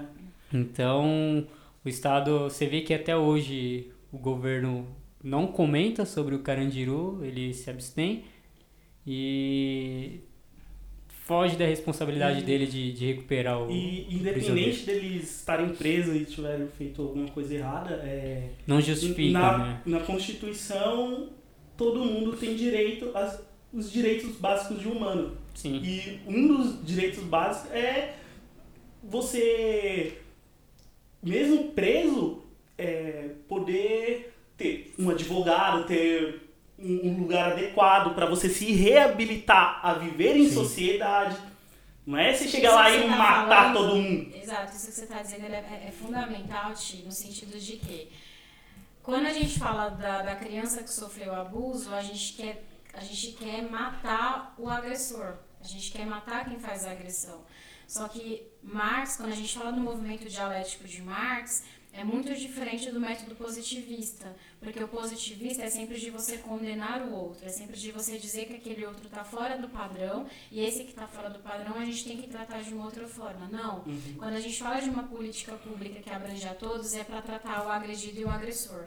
Claro que em questões de violência não dá para pôr um de frente para o outro e dizer, Sim. olha, vamos debater. Não, não é isso. Sim, sim. Mas se a gente for fazer um estudo, você pode dizer até sobre isso da área da saúde, não sei se você tem acesso a isso, mas se você for conversar com a maioria dos agressores, por que, que eles cometem o abuso? Porque eles já foram abusados num, num, período, determinado período da infância. Então ele vai reproduzir. Não é uma questão geral, todo mundo sofreu abuso, não é isso. Mas todos têm que ter direitos. Então, o direito certo, se a gente está falando da universalização de direitos, é independente de.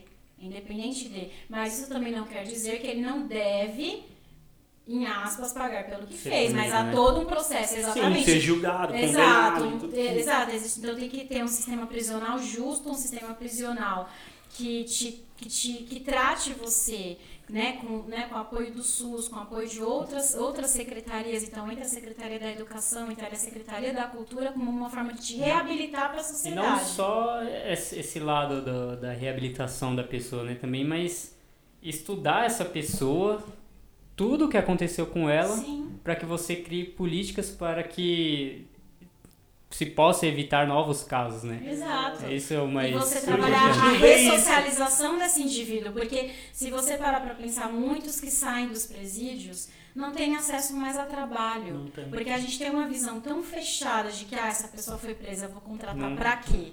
Eu vou contratar pra quê? Se roubou, se fez, não, não, não. Gente, mas é o direito dele de ser ressocializado na sociedade. Sim. Mas a gente tem uma visão de que o de que essa pessoa que foi fora assim, questão de quem tá preso e não foi julgado. Sim. Como Sim, assim? Isso é grave, isso é grave. A gente precisa Muito falar sobre estresse. isso. A questão da redução da maioridade penal. Gente, isso é violento demais. A gente está falando de adolescente que precisa de um tratamento, que E tá precisa falando do de, um Estado, de inocentar o. Estado. Exato. Então, assim, Ou reduzir a maioridade é uma penal. questão muito. São, são questões muito sérias e que, que se a gente não tiver essa abertura para falar, para conversar, para.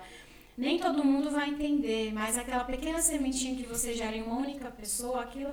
Por isso que eu sempre vou defender que a revolução ela só acontece em meio a pequenas revoluções. Sim. Então, uma pessoa que você consegue conversar, que você consegue, não é nem debater, mas que você consegue ter uma conversa sobre diálogo. assunto, um diálogo, você já está gerando uma reflexão, aliás, um- uma revolução naquele, na, na- naquela conversa. Naquele mundo ali. Porque Exato, cada pessoa é porque, um porque mundo. aquilo cria um mundo, sabe? De Então, repente ela replica isso para outras Exato. pessoas. então, assim, vai. quando, quando, quando o Marx, que é muito odiado, mas ele é odiado porque ele não foi, assim, a classe hegemônica, né? exato, a classe dominante tem raiva dele, porque ele estudava essa contradição entre capital e trabalho, Marx falava justamente sobre isso. Então, o que é o movimento dialético? É a gente trabalhar isso aqui, ó.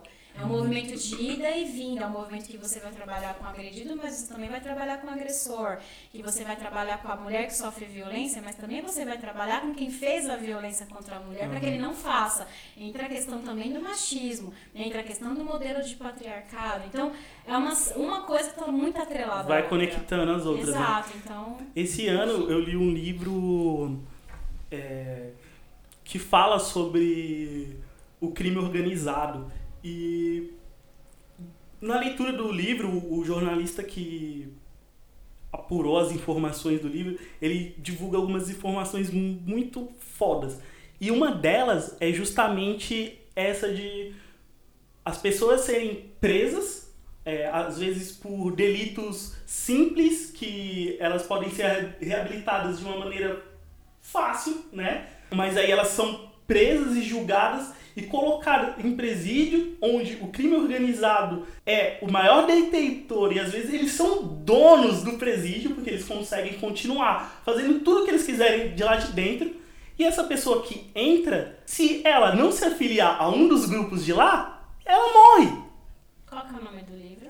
É, o nome do livro é A Guerra, a Ascensão do PCC e o Mundo do Crime no Brasil.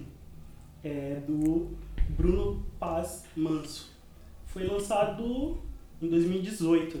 Ele é um livro meio grande, tem quase 400 páginas, mas é muito excelente. E a maneira que ele aborda como o crime meio que comanda todas as cadeias que existem no Brasil é, é surreal. Os caras são muito, muito organizados uma- de verdade. E assim, você colocar, por exemplo, menores de idade, que é o que estão querendo, com pessoas com esse nível de inteligência, eles não são burros. Com esse nível de inteligência, obrigando a pessoa a fazer parte de um dos grupos, senão ela morre, Você nunca mais recupera você esse jovem. nunca mais vai recuperar esse jovem. Tem, um, tem uma série também na Netflix chamada Guerras do Brasil. São cinco episódios, é, você assiste bem rapidinho. ela mostra lá a guerra. Tem alguns, conf, alguns conflitos, né, que eles tiram aí na história do Brasil, mostra conflitos é, até entre o, próprio exército e com apoio das elites durante toda a história é, para se manter no poder. E também tem um episódio bem interessante que é sobre a criação dos do, do crime organizado, das facções criminosas na, na, nas cadeias, né? Então, Esse livro aborda também. e ele mostra como é que esses grupos, o PCC, o Comando Vermelho, surgiram lá atrás por falta de políticas públicas, Sim. sabe? De que é, A ausência o- do Estado. a ausência do Estado em certas partes do, do Rio de Janeiro e de São Paulo, por exemplo, é, você estava ali separando os ricos dos pobres e deixando de levar as políticas públicas para os pobres. E então o que sobrou para eles foi assim o mínimo do mínimo e muitos partiram para o crime, né? Sim. E, e, e conforme eram presos, eram também, assim, jogados num canto e, e lá eles que se virassem, assim, sabe? Aham. Cada um por si, sem a presença do Estado também, e isso foi só engrandecendo, engrandecendo, engrandecendo, e hoje tá aí um negócio que o Estado, a gente sabe que não tem controle Não sobre tem esses controle. grupos. E ne- nesse livro tem, tem uma parte que, que o jornalista comenta que eu fiquei muito impressionado. Que, por exemplo, é, você é um criminoso, né? Você lá, você rouba pra manter a sua família e se manter. É isso. E você é preso. Sua família não vai ter mais renda. Se você se afilia a uma dessas organizações, a sua família começa a receber, independente do período que você ficar preso, uma quantia lá, que é o mínimo é, da, da organização, por mês para ela conseguir se manter viva. Isso é uma regra deles. Os que estão de fora ajudam os que estão de dentro. Os caras são mais organizados do que a nosso, o nosso governo, velho. Sim, É difícil viver num país que você percebe que o crime é mais organizado do que o, do o nosso governo, Estado, sabe? né? É muito foda. E é, é assim, só fazendo um, um adendo, é, a gente está falando assim da, da questão do Estado, né? É, parece que não, mas o Estado ele tem a sua importância, né? Porque o Estado ele tem a função de, de fiscalizar as políticas, né? E não estou dizendo que aqui já é assim o ponto de vista da Valda, que nem todo mundo vai precisar concordar e está tudo bem não concordar. É, mas eu, a- o Estado ele, ele, é mal, ele é mal administrado por quem está lá, mas isso não ausenta a responsabilidade e a importância que ele tem. Eu acho que isso é, é importante a gente também pensar, porque senão dá a entender que a gente só vê o viés negativo do lado do Estado. Mas, por exemplo, é o Estado que legitima as políticas públicas. Entendeu? Então a gente precisa entender esse nível de importância. Então, por exemplo, se é para a gente pressionar alguém, a gente tem que pressionar quem? O Estado. Agora, se a gente para para pensar em questão da iniciativa privada, a gente não tem com quem bater de frente com a iniciativa privada, mas a gente pode cobrar do Estado e fazer pressão. Então, a gente precisa ter esse viés da importância dele. Eu não estou dizendo que o nosso Estado. É... Não, eu sou a primeira a criticá-lo. Né? Só que a gente precisa entender a importância que ele tem. Eu vou dar um, um exemplo muito básico. Assim, eu tive uma aula no foi no meu segundo semestre de graduação que meu professor falou isso e eu nunca esqueci. Ele falou assim, gente, sem o Estado é ruim. Aliás, com o Estado é ruim. Sem o Estado vai ser muito pior. Mas muito pior. Né? E aí, por exemplo, eu acho que uma questão que a gente ainda pode fazer uma grande pressão é em questão do meio ambiente. Né? O que, que a gente está vendo agora acontecendo? Então, São assim, a gente, a gente não pode, a gente não sabe. A gente não sabe o nome de quem está fazendo o que está fazendo, mas a gente pode cobrar do Estado para que tome medidas, porque está acontecendo, entendeu? Então é nesse, eu acho que é esse o nível de importância que a gente precisa, de- que a gente precisa ver do Estado. Mas não que ele é perfeito. Não, mas exatamente por ele não ser perfeito é que a gente precisa dele, porque é em cima dele que a gente vai cobrar. E é em cima dele que a gente vai fiscalizar. E é em cima dele que a gente vai criar políticas públicas. Né? Então é a gente entender essa importância e essa dimensão de Estado. O que, que é o Estado? Né?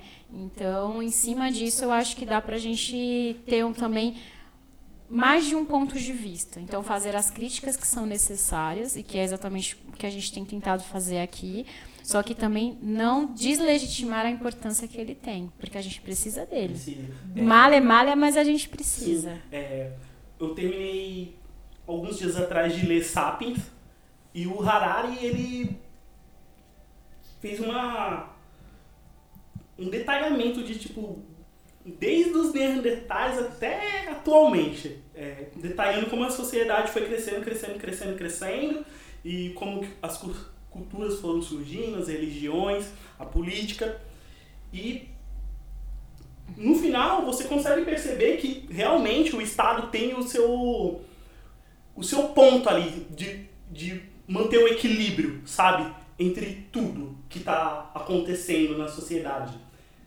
Mas a gente tem que pressionar o Estado para ele não parar de ser esse pilar. Porque Exato. se o Estado ruir, a gente Exato. também vai ruir. Exato. Entendeu? A gente tem que pressionar ele e manter ele em pé. Entendeu? E o que a gente tá vendo no Brasil não é isso. A gente Uhum. tá vendo o bagulho pegar fogo ali e a gente tá deixando. Sim. Isso é A, a foda. Valda até comentou a questão do meio ambiente, a gente tá, tá vendo mortes aí de indígenas no Maranhão. E tem gente, infelizmente, tem gente que apoia, acha correto. Mano, como que alguém pode? Porque. Ah, porque o índio. Acabam considerando o índio como algo ultrapassado, que não quer se incluir na sociedade, que precisa construir e construir, construir, construir no meio da floresta, acabar com o meio ambiente e o índio que tem que aceitar, sabe? Mas, pô, peraí. Vai o é, vai acabar com, com, com nossa história. Os índios são Sim. a história do país. Eles São os nossos nativos, Sim, né? são os nossos nativos. Os portugueses chegaram aqui, quem, quem já estava aqui era, eram os índios. Então, a gente está perdendo essa, essa a, a nossa história. A gente não está valorizando ela. É, é uma história viva O ainda, que, que é né? uma sociedade sem história, né? Então, o que, que a gente vai contar É, lá na frente, né? Ah, matamos todo mundo, Genocídio, E- tá ligado? foda-se, sabe? E se, se der pra contar, né? Se tiver ar, se tiver oxigênio, se tiver água, porque no, Exato. do jeito que nós estamos indo, esses recursos serão para poucos. E né? mais uma vez, como isso afeta o nosso psicológico e das pessoas que pensam sobre isso Assim, hoje em dia. eu, eu me vejo, eu já disse, meio cansado de debater isso com algumas Porra, é pessoas. muito foda. É, é algo bem trabalhoso, é algo difícil, assim, sabe? Então, às vezes, pro nosso próprio bem é melhor se afastar, ficar uns dias sem comentar. A ignorância às vezes é válida, né? É, então, se finge que, que tá tudo bem e, e valoriza a sua saúde mental, né? Sim, acho que esse é um ponto interessante. Assim, é basicamente o que eu falei, né? O impacto da sociedade em nós, né? É, eu tô nessa fase também. Eu queria, na verdade, eu queria tirar uns dois dias de férias. Tipo, eu queria ir pra praia pra não fazer nada. Mas tá difícil. Eu tô de férias, gente. Férias em aspas.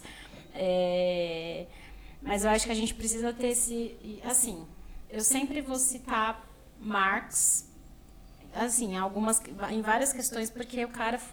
Acho que o cara foi um crânio, tipo, o cara leu todos os livros da biblioteca, tipo, de Londres, assim, só pra gente ter noção da dimensão da intelectualidade de Marx e Engels. Mas ele falou uma coisa que a gente não vivencia, o ócio. A gente é ensinado a não parar para descansar. A gente é ensinado a estar o tempo todo correndo. Correndo, você precisa trabalhar, beleza, mas além do seu trabalho, você tem que levantar uma grana extra, além do trabalho, é, surgiu outra coisa, você vai fazer, você, vai, você não para, você é ensinado a não parar. E Marx diz isso, que o ócio faz parte do crescimento humano, faz parte da nossa sobrevivência, inclusive como humano. Então, você parar um tempo, você parar um pouco da sua vida, você se ausentar, você olha, eu preciso sair, eu preciso descansar, não é errado. Não é. Mas a sociedade. não- saudável. exato, mas a gente é ensinado a ter, o- a ter, a ter o comportamento contrário. Então hoje eu tenho buscado fazer esse tipo de prática. Eu acho que eu ainda posso melhorar mais. Eu, eu sinto que eu, eu, Valda, ainda preciso melhorar mais. Mas eu acho que eu tô no caminho, assim. Então, tipo, eu já tenho buscado é, tirar um período, por exemplo, para ir num parque, para ir, sei lá, fazer uma coisa diferente, tirar um, eu, né? Não sei, é que ano que vem vai estar bem mais corrido para mim, mas eu vou ter que pelo menos tirar uma hora, nem que seja uma hora de um dia, para tipo não fazer absolutamente nada, não pensar em nada e ficar quieta, sabe? Esse período de você parar é importante. Faz parte pra gente se manter bem, pra gente se manter vivo. Acho que não é nem só o bem, mas o vivo, tipo, porque eu tenho percebido que a gente tá se arrastando. Sim. A gente não tá vivendo, a gente tá sobrevivendo. Sim. Isso é muito sério. É muito sério.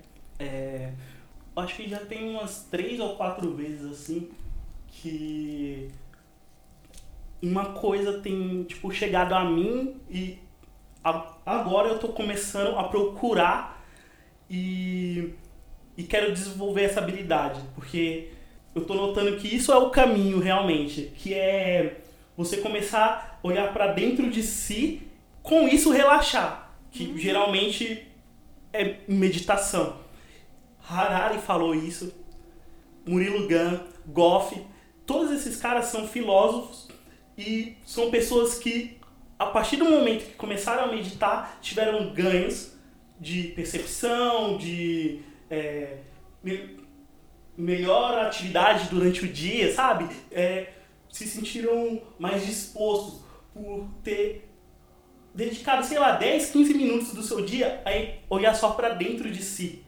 só ficar em silêncio.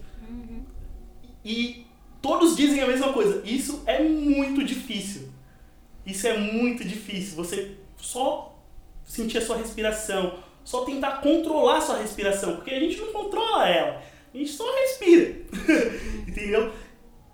E eu tô começando a pesquisar sobre isso, eu conversei com minha psicóloga, é, conversei com meu psiquiatra também, pedi pra eles se eles tiverem alguma recomendação de algum lugar que tenha aula sobre e tal, porque eu quero começar a ter essa prática, sabe? E eu acho que se tiver um lugar pra eu ir, eu vou ter o compromisso de fazer, sabe? Nesse momento eu sei que se eu tentar sozinho, eu não vou conseguir. Eu vou falar, ah, depois eu faço. Ah, eu tenho uma coisa agora que é muito urgente. Mas não, se eu tiver que ir em um lugar, eu sei que eu tenho aquele compromisso e eu tenho que estar lá naquele horário, sabe? Então, nesse primeiro momento, eu, eu preciso de um contato assim. Então, você que estiver ouvindo, se você conhece algum lugar em São Paulo e tem aula de meditação, manda aí pra mim. Manda que pro quero, Thiago aí. Que eu quero Por aprender a favor, meditar. galera. Tem, tem aplicativo, depois se você quiser, quiser o nome eu até te passo, mas Sim. você Não, já disse que por é. conta própria não, Por enquanto, não vai não. fazer. Eu né? acho que futuramente sim, mas. Eu já fiz, não por conta própria, fiz no trabalho toda quarta-feira tem lá um momento Olha, para legal. isso. Então, fiz algumas vezes e realmente super bom. 10 minutos que você fica calado, sentado na cadeira, apenas controlando a sua respiração, livrando a mente de todo e qualquer pensamento, é um é algo assim que muda o seu dia, o dia seguinte. Caralho. E, e traz até, reforça assim, o autoconhecimento, Uhum. você não se estressa mais. Acho que até isso me ajudou a me afastar assim desse debate todo que está rolando no, no país. É, ajuda bastante mesmo. É, mas como você já disse que não, não, não consegue fazer sozinho, é, quem tiver dicas aí, manda pro Thiago, mas caso você queira fazer sozinho, eu aconselho, senta no, no seu quarto, no, numa cadeira, sei lá, tem aplicativo no celular, basta dar uma procurada aí na loja, tem que dão as instruções assim corretas de como fazer e tudo mais. Então é algo que ajuda bastante mesmo. Então é isso, a gente recomenda muito vocês meditarem.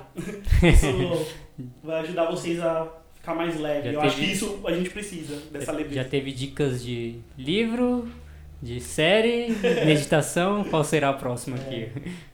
Ah, eu tô pra indicar um aqui, mas vamos ver se o tema chega. Pode, pode indicar. É, Já indica. Os ouvintes, os ouvintes um livro, gostam. eu não li o livro, tá, galera? Eu vou indicar um livro que eu não li, mas que, que eu, tá na minha lista de livros que eu quero ler, chamado As Veias Abertas da América Latina. Caralho. Então ele conta, é, de uma forma assim abrangente, ele conta como que se deu o processo de desenvolvimento né, da sociedade da América Latina como um todo. Por que, que o Brasil, por que, que o brasileiro é visto como passivo? Né? Por, que, que, não, por que, que o Brasil tem esse, esse pensamento um pouco né, esse pensamento e as atitudes diferentes do restante da América Latina? Então é um livro muito legal. Eu não lembro agora o nome do autor, galera, porque eu vou ler o livro ainda, mas eu tenho colegas que leram que falaram que é um livro ótimo para dar uma visão de sociedade. Então fica aí a indicação: As Veias Abertas da América Latina. Como a gente tá nesse papo de dicas, agora vamos para as dicas que são sobre diabetes, porque nós dois temos. e eu Opa! aprendi muito com você, Val. Você, tipo, salvou minha vida, velho. Inclusive, o podcast começou com, Com, com esse assunto a gente e... tava falando, sei lá. Mas era outra intenção também, É. falar sobre as políticas públicas Sim. também. E, então, eu acho que seria legal a gente dar algumas dicas para pessoas que é, podem estar ouvindo e acabaram de descobrir que tem diabetes, ou que tem há um tempo, mas não conhece muito a respeito. Eu, eu consigo perceber isso, assim, que pessoas mais idosas, elas têm diabetes e elas não sabem direito como isso funciona e elas não se cuidam tão bem, assim, sabe? Elas acham que é uma coisa mais simples do que, do que realmente é. E quem não tem também, geralmente acha que diabetes é a coisa mais suave do mundo, e não é. Tipo, é bem complicado. Te deixa indisposto, é, o seu humor fica alterado. é, Seu raciocínio seu raciocínio, né? você, você pode ficar lento, você pode desmaiar, pode ter convulsões, sabe? São coisas muito complexas. Você pode perder visão, você pode perder a parte do corpo se você não tomar um cuidado direito. Então, vamos trabalhar um pouco essas dicas para pessoas que têm diabetes ou que têm um familiar, um namorado, uma esposa que tem diabetes, lidar com isso. Você tem um entendimento maior, então começa.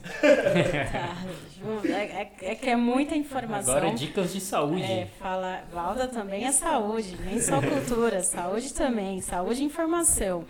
É, bom, vou falar, vou tentar dar dicas é, gerais, assim, Sim. porque né, cada caso é um caso. Mas basicamente, né, o que que, o que que é o diabetes? Né? O diabetes é a questão de você não ter a insulina, né, para produzir, para fazer efeito sobre o Ai, caramba, sobre o açúcar que você vai consumindo dos alimentos, então, tipo, uma folha de alface tem o seu carboidrato, por exemplo, né? Aquele arroz que você come tem a sua porcentagem, tem o seu valor de carboidrato. Isso é o que impacta, no, isso é o que impacta no nosso tratamento. O que, que é o carboidrato? Basicamente, o que é o carboidrato? De uma forma muito geral, o carboidrato ele vira glicose que vai te dar energia. Então, qual que é a função da insulina? É pegar esse, essa glicose e espalhar para o corpo. É, essa é a função. O pâncreas, na realidade, eu vou. Eu acho que para ficar mais fácil, eu vou explicar quem tem e quem não tem diabetes. Quem não tem diabetes, qual que é a, que, que que o pâncreas produz?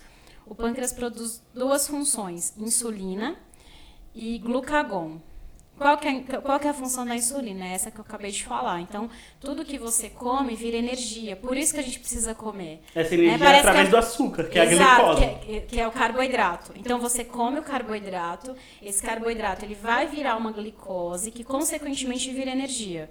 Então a insulina ela pega, a insulina é um, é um hormônio produzido pela, pelas células beta do pâncreas, então ele pega e leva para o corpo, espalha para o corpo para te dar energia e disposição. Certo.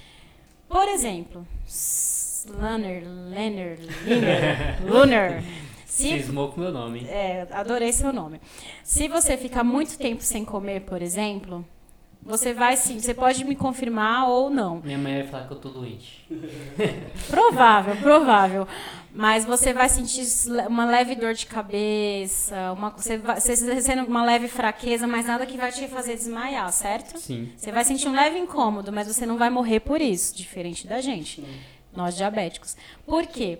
Quando você tá, quando o seu corpo tá para ficar enfraquecido, por conta da falta de carboidrato que você não ingeriu, por exemplo, você fica um grande período sem comer, o, o cérebro a, manda um recado para o pâncreas para dizer produza glucagon. O que, que é o glucagon? É uma Nossa. glicose natural que o pâncreas produz para suprir para suprir a glicose de carboidrato que você não comeu. Caraca. Então o pâncreas ele tem essa, reserva, né? exato, é como se fosse uma glicose reserva. Então ele, o cérebro automaticamente avisa. Então por isso que você vai sentir um leve incômodo, mas vai ser coisa de um tempinho. Aí quando você comer você fica bem de novo. Porque é isso, porque o pâncreas de quem não tem diabetes produz esses, esses dois, como se fossem dois hormônios, enfim. Aham. Para nós, aí já entra a questão dos tipos de diabetes. Diabetes tipo 1, que é o meu caso, e o seu, infanto juvenil, é mais difícil comparado ao tipo 2. Só que eu estou muito mais preocupada porque eu tenho visto que de uns anos para cá tem se tornado muito normal. Tem muita criança e muito adolescente com diabetes tipo 1. E isso na, isso na época que eu tive não era normal. Entendi. Tanto é que os médicos do, do, né, do postinho, como eu contei no, no começo do podcast, não sabiam que eu estava tendo diabetes. Se eu fosse mais velha, eles poderiam dizer, olha, são sintomas de diabetes, mas para uma criança de um ano e meio, lógico que não, né? Entendi. Então, no nosso caso, nosso pâncreas não produz nenhum e nem o outro. Por isso que nós precisamos tomar insulina. E por isso que nós precisamos comer a cada três horas. E por isso que quando a gente tem hiperglicemia, né? Que hiperglicemia, para quem não sabe, é quando a média passa de 200, né? 200 mg, 200 miligramas por delilitro. E hipoglicemia é quando ele cai de 70 para baixo. Então, quando- então, quando a gente fica mais lento, fica mais lerdo, no meu caso mesmo, eu Eu fico também fico bem leve. Fico grog, muito grog. Fico sem energia, sem Fica sem energia. Então, assim, como o nosso pâncreas não produz nada disso, por isso a gente toma insulina e por isso que quando a gente está em hipo, a gente precisa, de, de preferência, tomar um copo de Coca-Cola. Eu não, como eu não curto Coca, então uma colher de mel ou água com açúcar. A água com açúcar também surte um super efeito. Então Bala você de pega iogurte também. bala de iogurte se você não tiver muito fraco. Porque se você tiver muito fraco, você não vai ter força nem para mastigar. Sim. Então aí é que a gente indica água com açúcar, que é líquido, e fica mais fácil para o organismo digerir. Aham. Então tem toda essa questão de cuidado. Né? Mas assim, quem tem diabetes, o que eu aconselho? Não passar por isso sozinho. Né? Eu acho que a questão de você ter em quem se apoiar, eu acho que é importante, é fundamental. É, eu não eu tive apoio assim é muito relevante o que eu vou dizer porque eu tive e não tive apoio então meus pais cuidaram de mim até certa idade tipo de certa idade em diante eu tive que aprender a me virar sozinha então eu ia pro HC sozinha eu fazia exames sozinhas até hoje até hoje é assim questão da minha alimentação se eu não pensar na minha alimentação não tem quem me ensine ela por mim Sim. então você precisa ter essa consciência de que, olha, você não precisa depender do outro para cuidar de você. Você pode se cuidar sozinho. Exato. Mas também tem que pedir ajuda quando for necessário, porque tem horas que quando a gente está muito mal, a gente precisa de ajuda. Então, assim, de uma forma muito breve, eu acho que é você buscar grupos que falem sobre diabetes. Eu indico a ADJ, que é a Associação de Diabetes Juvenil. Ela fica na rua Padre alguma coisa. A gente coloca na descrição. Exato, depois. joga. É, a ADJ, a Associação de Diabetes Juvenil, fica ali próximo da Barra Funda. Lá é um lugar super legal para você trocar ideia, para você adquirir experiência. Tem um lugar na Vila Mariana também que fala sobre tratamento de diabetes, que conversa com os diabéticos.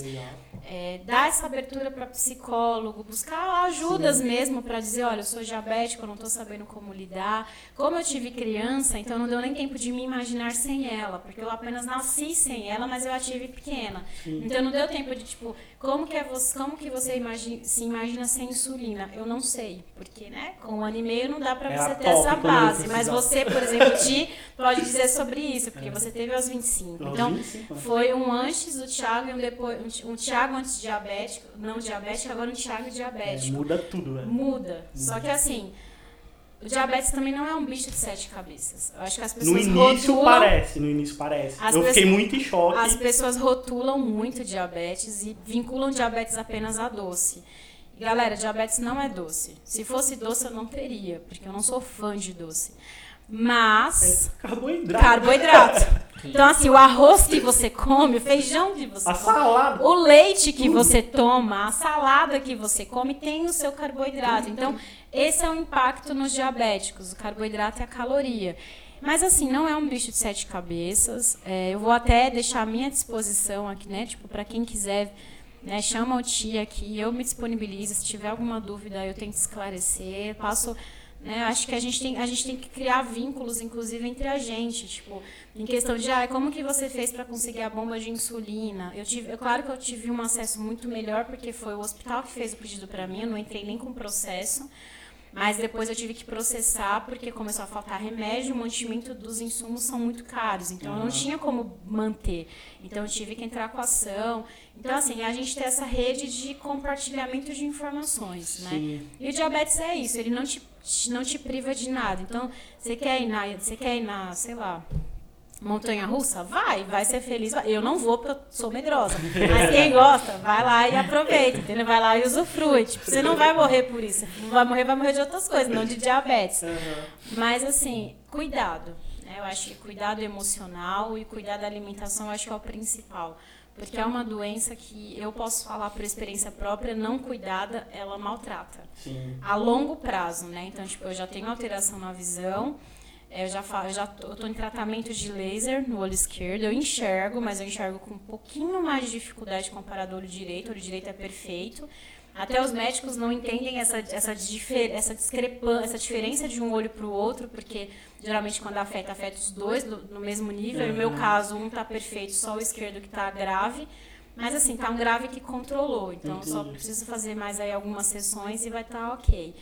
É, mas por conta do tempo que também que eu tenho diabetes. Então, eu tenho diabetes há 25 anos. Então, controle. Eu acho que é a palavra é... que, mais, que eu mais posso orientar nesse sentido. Por ter diabetes é, por tanto tempo assim, 25 é, anos. 25.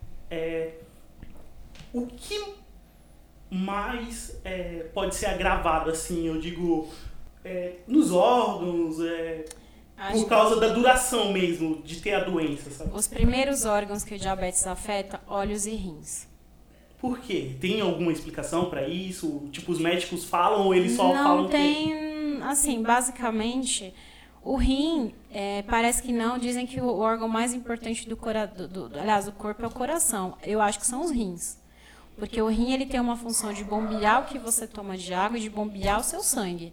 Então, ele faz dupla, tripla várias funções. Uhum. Né? Então, é, quem faz hemodiálise, eu acho que é uma tortura muito grande. Eu não teria Sim. psíquico para fazer hemodiálise. Sim. Eu não teria, tipo, me mata, entendeu? Se for para fazer hemodiálise, me mata e eu vou dessa para outra. Os olhos, é, tem veias, né? Tem veias que dentro da nossa retina que levam sangue para os olhos, que contribuem para a nossa visão. Com o tempo, com diabetes mal controlado, o excesso de glicose vai afinando essas, essas veias. E essas pequenas veias vão criando outras veiazinhas que são todas tortinhas. E vão criando um, um sistema chamado neovaso. O que, que são neovaso?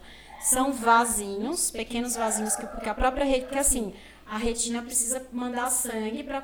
Né, é toda uma conexão de visão, cérebro, enfim. Uhum. Mas assim, eu não manjo disso, tá, galera? Isso é assim, do, de conforme os médicos vão me dizendo, de tanto que eu pergunto e do tanto que eu choro também, né? Porque laser, laser dói, laser é uma tortura pra mim. Mas assim, de uma forma muito resumida, o olho ele vai criando outros mecanismos para conseguir, para conseguir mandar o sangue para você continuar enxergando. Só que como as vezes estão muito finas, ele vai começando a estourar. Então é aí que a pessoa já vai começando a ter uma diminuição da visão. Uhum. E, consequentemente, o próprio olho vai criando outros vasinhos, só que assim, não são, va são vasos muito finos e que não mandam sangue de tão finos que são. Então esses vasos, eles vão assim, vão, vão pegando toda a abrangência da retina, que é a parte principal, aliás, para o diabético, as partes mais importantes são a retina e a mácula. Então são essas duas áreas dentro do olho que fazem a gente enxergar e são as áreas que as pessoas perdem a visão Caraca, do diabetes. Então são as mais afetadas. Então assim, a minha retina do olho esquerdo, ela tá OK, só que em torno dela já tá todo machucado. Por isso que eu tô fazendo laser para proteger a retina. Então eu tô com o neovaso do lado esquerdo periférico, tipo, para mais para fora precisa queimar esse neovaso, porque esse neovaso está com sangue. Então, se começar a estourar sangue, vai cair para a retina. E aí é que eu começo a perder. Entendi. Então, tratamento de laser. Por isso que eu indico fundo de olho uma vez por ano. Fundo de olho, É um nem só para quem é diabético, exato. Eu acho que para todo mundo, é- fundo de olho é fundamental para ver como que tá o seu olho, né? Como que tá a sua retina, porque você só enxerga se a sua retina e a sua mácula estiverem ok. Para quem tem diabetes, é fundamental. Exame de sangue, pelo menos uma vez por ano, a cada seis meses, fazer um check-up de tudo, hemoglobina glicada, frutosamina, glicose e tudo mais, e fundo de olho para a área dos olhos. Aham. né? Porque em cima disso a gente, né, de- detectado a tempo, dá para dá pra tentar parar, né, tipo, não deixar piorar, entendeu? Então tem todo um tratamento, mas assim, você tem que ter uma equipe muito boa, você tem que ter médicos que, que entendam do contexto do diabetes, então é todo um, um processo em conjunto, mas assim, o que eu indico pelo menos de exames para quem tem diabetes, fundo de olho e exame de sangue, tipo hemograma completo, é o fundamental. É, eu, eu geralmente ouço comentários de pessoas que têm algum parente ou algum amigo ou um conhecido ouviu falar que tal pessoa que tinha diabetes teve que amputar o dedo do pé ou teve que amputar As o pé, a mão. Por que isso acontece com o diabético com mais frequência? Você sabe? Tipo, é, é- é por causa de um descontrole muito grave ou mesmo que a pessoa controle por um tempo e depois pare, isso pode afetar. É, o que, que Quando a acontece? gente fala do olho, a gente chama de retinopatia diabética, quando começa a afetar o olho. Quando começa a afetar o corpo, a gente chama de neuropatia diabética. É quando você vai começando a perder a sensibilidade no corpo. Caralho. Ou seja, sei lá, vou dar um exemplo. Faz de conta que eu vou beliscar o Lenner. Aí esse. Desculpa. Lanner. Só pra, né? Vai chegar um tempo que você não vai sentir esse belisco mais. Caramba. Por quê? Porque a- da mesma forma que o olho precisa de veias com sangue para mandar o sangue para você enxergar, o corpo também precisa estar tudo ok para encaminhar esse sangue. E, e, assim, é uma questão muito.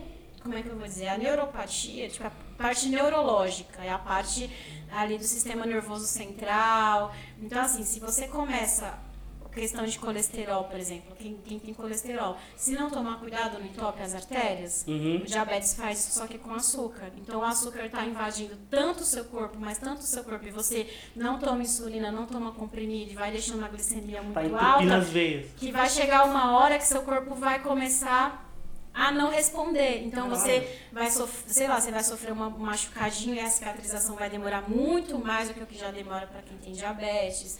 Começa o processo, tipo, vai chegar um período que as veias elas vão começar a se afunilar ainda mais, então não vai começar a chegar sangue em determinados locais, então começa o processo de amputação.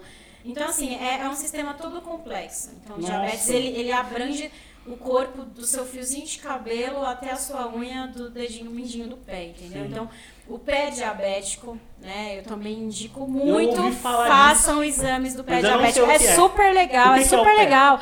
É tipo, um- Diabético. Cê- você pode fazer o teste, você pode, né, dicas, Valda também dá dicas. Eu Você preciso pega, dessa um, você pega um palito de dente, não, mas aí alguém tem que fazer em você. Vou fazer hoje, Não. vou fazer. Você pega um palitinho Pé de diabético tá ouvindo? vou- Você pega um palito de dente e você vai fazendo pequenos encostos embaixo do pé. E a pessoa vai dizendo se sente ou não. E se não sentir? Amputa o pé? Aí já, tipo, se você não sente, é, já é um sinal de alerta. Eita pô. Tem né, exames mais específicos que você pode fazer com podólogo, que você pode fazer com o próprio endocrinologista. Tipo, eles têm um martelinho que é super legal. Tipo, é um martelinho que eles batem na mão assim, ele começa a tremer. Aí, às vezes eles encostam, às vezes eles não encostam. Eles perguntam, se você encostar, fala se você sente. Então, são exames para assim, ver se você ainda sente os pés. É a mesma questão da parte da, da neuropatia diabética. Então, quando a gente fala de amputação, a pessoa já vai perdendo essa sensibilidade, né? Por exemplo, pelo menos o meu pé é diabético e meu rim tá ok. Né? Eu cuido tudo direitinho e do olho eu faço laser, porque eu tive retinopatia por conta do tempo que eu tenho de diabetes. Né? Mas é uma coisa muito relativa. Tipo, tem gente que tem diabetes há 30 anos e não teve retinopatia. Então depende muito da questão do, do, do corpo da pessoa. Aham, Cada do corpo organismo, né? do organismo, cada organismo, cada um reage de um jeito. Mas assim, o essencial é cuidado, alimentação, cuidado emocional. Então, é, quanto mais cuidado, quanto mais controle, melhor. Mas não é, mas quando eu digo de cuidado e controle, não é privação das coisas. Mas é cuidado. Então, assim, se algum médico me ouvir, desculpa, mas eu vou ser um pouco diferente o argumento de que, tipo, para de comer doce. Não, não é só parar de comer doce, mas a gente precisa fazer todo um tratamento para entender, para você entender a importância do que você está comendo, né? O impacto que aquilo vai causar em você. E em cima disso, a gente vai trabalhar a sua conscientização para você mudar os seus hábitos. Né? Exato, entendeu? Então, assim, você quer comer doce? Beleza. Então, beleza, a gente quer comer doce? Você pode comer. Mas vamos contar o carboidrato, vamos contar a caloria, vamos ver até quanto você pode comer, quanto você aguenta comer. E em cima disso a gente vai. Precisa. Quanto de insulina precisa para corrigir o carboidrato daquele doce. Então, é de reeducação em todo sentido de tratamento, entendeu? Então, é um tratamento conjunto de médico e paciente. Seria bom que a família participasse. A minha mãe não entende de contagem de carboidrato, então eu que me viro sozinha, eu que faço a troca de catéter sozinha, eu que faço praticamente 95% do meu tratamento. Mas assim, ao mesmo tempo você vai tendo muita autonomia. Então você aprende a se virar, você sabe quando você já está para passar mal e você mesmo já sabe o que fazer. Então, eu acho que a autonomia também é importante. É você dizer para o paciente, olha, você é diabético, você sabe que você tem essa responsabilidade, então daqui para frente a gente vai te ajudar em como você vai ter que fazer. Sim. É um processo, é uma reeducação. É. E assim, você vai ter todas essas regras, né, durante o resto da sua vida, porque diabetes não tem cura por enquanto. É... Mas você não é a doença diabetes, né? Então você não precisa se privar de tudo. Você pode viver sua vida Na verdade, eu não me privo de nada. Essa que é a verdade, então, né? Eu não me privo. Quando eu descobri que eu tinha diabetes, eu achei que acabou minha vida. Tipo, fudeu tudo. Eu vejo lá suas fotos é, comendo hambúrguer. Falei, caralho. Que eu não vejo. Mas aí não. Procurei ajuda, procurei pessoas que tinham diabetes, a Val foi uma delas. Procurei, tipo, minhas amigas que são enfermeiras para explicar sobre, né? Tentei conversar com alguns médicos conversei com a minha cunhada, que ela é farmacêutica. Procurei pessoas que poderiam me explicar como a diabetes afetava o meu corpo e uhum. esse tipo de coisa. Então, eu acho que isso é muito importante, você procurar conhecimento sobre o que você tem. Exato. Beleza. Você sabe, agora você conhece. Então, a partir disso, você vai começar a ter sua vida normal. Tipo, vai fazer tudo o que você pode fazer, que você fazia antes também. Mas, claro, nesse período que você ainda está descobrindo e se conhecendo, eu acho importante você até se privar um pouco, que foi o meu início. Tipo, eu não sabia controlar. Se naquele momento eu já fizesse tudo que eu fazia antes, aí eu ia me fuder muito, sabe? Mas agora que eu já tenho uma experiência a mais, eu já tô. Faz um ano e pouquinho que eu tenho diabetes. Não é tanto tempo que nem a Val, mas Hoje em dia eu já consigo. Um negócio que ela me falou quando eu conheci ela, ela me falou que ela conseguia sentir quando estava baixando e quando estava aumentando, só pelo corpo dela, as sensações. Eu não conseguia. Hoje em dia eu percebo. Hoje em dia eu percebo quando a minha glicose está baixa, hoje em dia eu percebo quando ela está alta. Meu corpo mostra é, o que está acontecendo. Ela me falava isso e eu ficava, caralho, mas não mostra. e sim mostra, o, o seu corpo te dá sinais né, do que está acontecendo. E isso é bem importante. É, e se você conhece alguém que tem diabetes e a pessoa está no início ou ela já está há um tempo, mas ela não está se cuidando direito, põe ela para ouvir esse podcast, é, dá conselho para ela sobre ela se cuidar, porque é uma doença que se você se conseguir controlar, se você conseguir controlar ela, você vive bem. Tipo, você consegue viver bem. As pessoas falavam muito isso. É, Thiago, é diabetes, você vai viver bem. Aí eu ficava, vai tomando seu cu, tá ligado? Eu tenho diabetes. Mas agora, eu sou filha da puta que tá falando isso. Se você conseguir controlar, você vai viver bem, sabe? Mas você precisa controlar, você precisa do conhecimento para conseguir controlar, entendeu? Uhum. E é isso. Assim, eu só vou fazer um, só um adendo essa questão de. Essa parte que você falou que o corpo avisa. Ele avisa, mas ele também engana.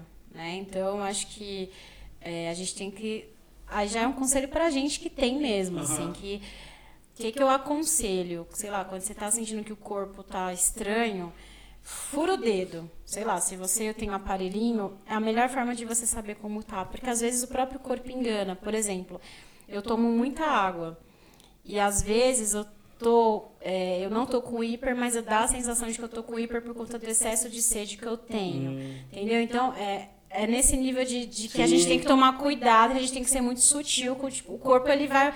Hipoglicemia, pra mim, é mais, é mais notório, assim. Eu percebo que eu vou ficando lenta, que eu vou ficando fraca. Hiper pra mim é mais. ho- Hoje em dia, tá, porque como eu não sou de ter hipers, então hoje em dia pra mim é mais difícil conseguir detectar, porque eu confundo muito com a sede. Mas assim, fura o dedo e em cima disso você vai saber o que fazer. Né? Então eu deixo até, até. Eu até me deixo tipo, disponível também, se quiserem conversar sobre isso. Eu acho que a gente poder desabafar, poder compartilhar mesmo angústias, porque também não é fácil você ter É, diabetes, não não é é fácil você tipo andar com pacote, andar com insulina, andar com aparelho e para todo lugar que você vai você tem que levar, não é fácil. Eu mesmo ando com o aparelho conectado em mim. Então, mas assim, a gente vai se adaptando, a gente vai se ajustando, tipo, nós não estamos sozinhos, nós temos uns aos outros. Eu acho que isso é fundamental, né? A companhia uns dos outros. Mas assim, gente, a gente vive, tá? Vai na minha que vocês vão chegar até o 100. Eu acho, espero. De- deixa, Ah. deixa suas redes sociais pro pessoal que tá ouvindo. É, Ai, é. Tá. Meu Facebook é Valda Vânia. Eu sou a única do país, tá? Até, até onde eu sei. Até onde eu sei. Eu sou a única do país. Tem outra que tá me copiando. É Valda Vânia, tá? Vânia, o A tem a, tiozinho é acento. É um acento que eu esqueci agora. Cir- Circunflexo. É isso aí, é. O Lanner, chapeuzinho. o Lenner falou. É, o Instagram é Valda Underline Vânia.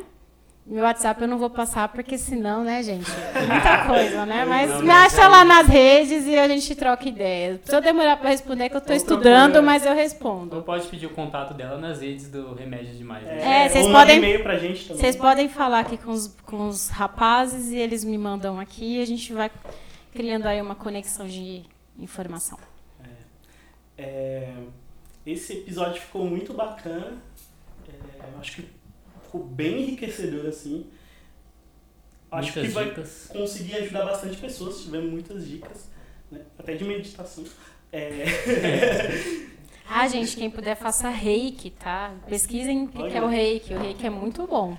é, tá chegando ao final e eu vou fazer aquelas perguntas rápidas de bate-pronto, assim. Hum. Queria saber se algum de vocês tem mais algum comentário para fazer antes. Bate, bate pronto é pra mim? É. Ah, tá. Então, vamos lá. Se você pudesse explicar com uma palavra o que é ter diabetes, qual seria?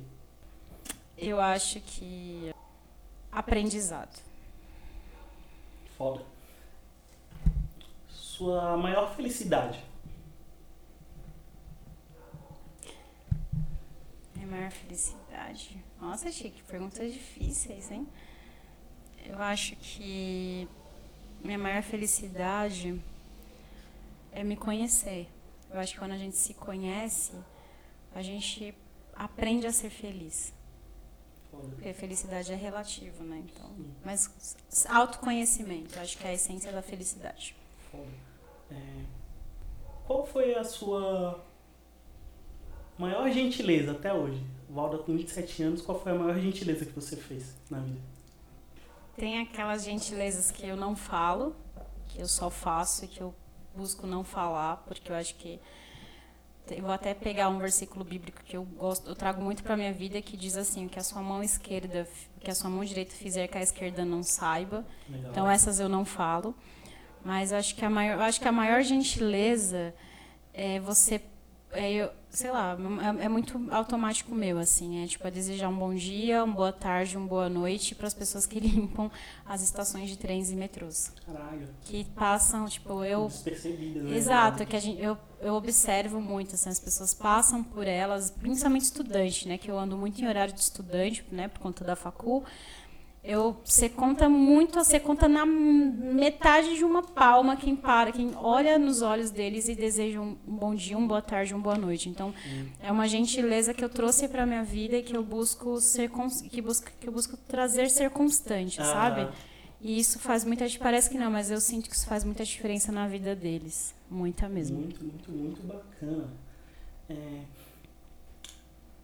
Uma preocupação. Ai, uma pergunta. Eu tenho várias. Gente, pensando, tenho várias. Nossa, várias. Mas tem que ser uma preocupação tipo de vida, uma preocupação recente, uma preocupação. Você escolhe uma preocupação que você acha importante. Uma preocupação. É, eu acho que me reconstruir constantemente. Eu acho que se, que é um, uma preocupação que eu tenho é de, aliás, não é nem de me reconstruir, vou até reformular aqui a frase, mas é de parar de sonhar. Eu acho que se eu parar de sonhar é uma preocupação que eu vou ter, porque o excesso de preocupação mexe nos nossos sonhos. Então, se eu paro de sonhar é porque eu estou com muita coisa para resolver, estou com muito problema. Então, o continuar do sonho é o que me motiva a não parar. Então, é a continuação da realização. Caralho, muito foda. É...